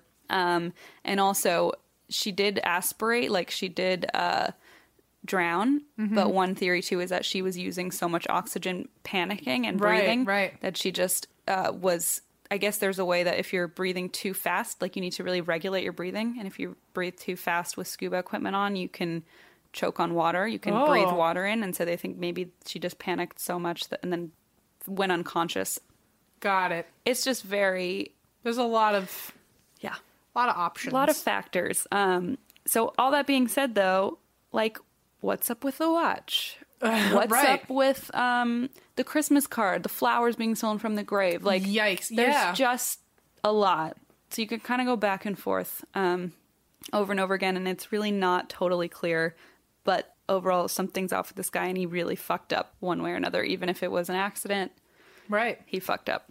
Um, and they both fucked up, like going on this. He fucked up letting his wife on this tour where sh he's like, no, we'll be fine. And she's not even remotely experienced. Yeah. It's just really sad. So uh, in 2006, uh, Gabe began dating an Alabama school teacher named Kim Lewis. They married in 2008. Uh, a lot of media kind of uh, went all around, hovered all around that because she looks like identical to Tina Yeah. and it is actually a little creepy how similar they look. Really. But at the same time, it's like whatever. He has a type. You can't really. It's nothing I guess criminal. You can't say anything about it, it's but like you keep there's nothing criminal you about can it. think it. You You- just can't say it. you can think it, but it's a little and a little odd. Um, but for now, he's just kind of living his life. Uh, I think he is not. He's curfewed. Like there's some certain things that he's still. Uh, you know, being monitored for and that kind of thing. He's trying to stay out of the public eye and uh, live his life. But uh, obviously, Tina's family is still grieving, and it's just a very, very traumatic Yeah, experience for everybody involved. for sure. Um, so I highly recommend the Dateline episode on this. Very thorough, very interesting, and the case file episode as well. Uh, and so that's that. Wow. And, yeah, I could not find Gabe's birthday, Okay. so I have a Scorpio scope, a geoscope instead. Oh, baby Geo. Little Yeah. baby. If it's a Scorpioscope, we should just call it a Geoscope. a geoscope, right, right, right, right. a happy baby. All right, here's your geoscope. Here, Geo. You want to know what's going on? Yes, he does. Your beliefs about a certain close relationship may undergo a transformation today. If you have had certain fantasies and ideas that are not based on the truth of the situation, then you may be in for a rude awakening. They were all true, Geo. Don't worry. I also dreamed of feeding you fistfuls of peanut butter. There's no rude awakening in No. either of your lives. Just Just open your eyes, and and we're all we're all here enjoying the same thing. fantasy is reality. if you can let things be as they are, you could be in for a pleasant surprise. Geo. That's right. Get your blood flowing with some aerobic exercise. No, sir. Peanut butter and the couch only. and try to understand what you are feeling yourself before you try to communicate it to someone else. I think the aerobic exercise, I felt a little threatened by that because I'm the one who has to give him that said exercise. I'm like, what are you trying to tell me? Yeah, it sounds like a Astrostyle.com. I actually don't know where I got this, but yeah, uh, aerobic exercise, we can just cross that part out. yeah. Unless we're in like a doggy pool or something. Listen, no fucking horoscope should ever tell anyone to do exercise. What a terrible rude thing Imagine to if say. a horoscope is like, mm, put the cookie down. Yeah. you know you want to. Go get away from me. It's rude. Get some aerobic exercise. Do your cardio. Also, Anyway, I haven't have I s- I haven't seen you since Thanksgiving. since before Thanksgiving. How was your Thanksgiving? Oh, it was great. We had a Friendsgiving. uh, That I did not attend. I know. Yeah, you weren't there. It was great, though. Without me, that's fine. Yeah, I mean, because, because of. I know that. I Yeah, know. okay, got I, it. I hear it. It was great. A lot of cooking. Was on my feet for 16 hours, apparently. My sciatica really acted up. Wow. Poor plays all night. I was like, oh, my sciatica. He's like, Jesus, I married a grandmother. Your turkey looked really good. Thank you. Herbie was great. I followed. I followed it on the, on your Insta on the gram, story. on the Yeah. gram. Herbie, uh, Herbie, I bought him all free pasture, free range, you know, because I didn't want to. I wanted to make Sure. sure he had a good life before we ate him. Wha- Okay, good. How was I- how was Seattle? good. It was a blast. It always is. Um, my mom showed up this time, and um, it was it was good. Good. Yeah, we. I got to my favorite thing there is my grandpa who passed. Um, it was my, the aunt that I go visit. It was her dad, and so I get to always ask her questions Oh, and that's hear cool. stories because they. My dad doesn't, or my mom doesn't so much talk about her dad. They're sisters, my mom. and Right, my right. aunt. Um, my mom doesn't talk too much about her dad, although I always wish she would talk more about him, but I don't think that's what she's about. But my aunt really, like, they're still, they really very much include him in the family. They bring up him, they bring him up all the time and always have anecdotes about him. And even though, like, some of my cousins never actually met him because he passed away before they were born, they feel like they know him. Aw. Like, they really kept him, like, involved in their family. Is your mom like comfortable when the stories are told, or is it just? I think so. I just don't think she. I don't know. I guess she's just either she moved on and doesn't really feel the need to reflect, or she never mourned properly and like doesn't talk about it. I don't really know what happened, but if I ever bring it up, she.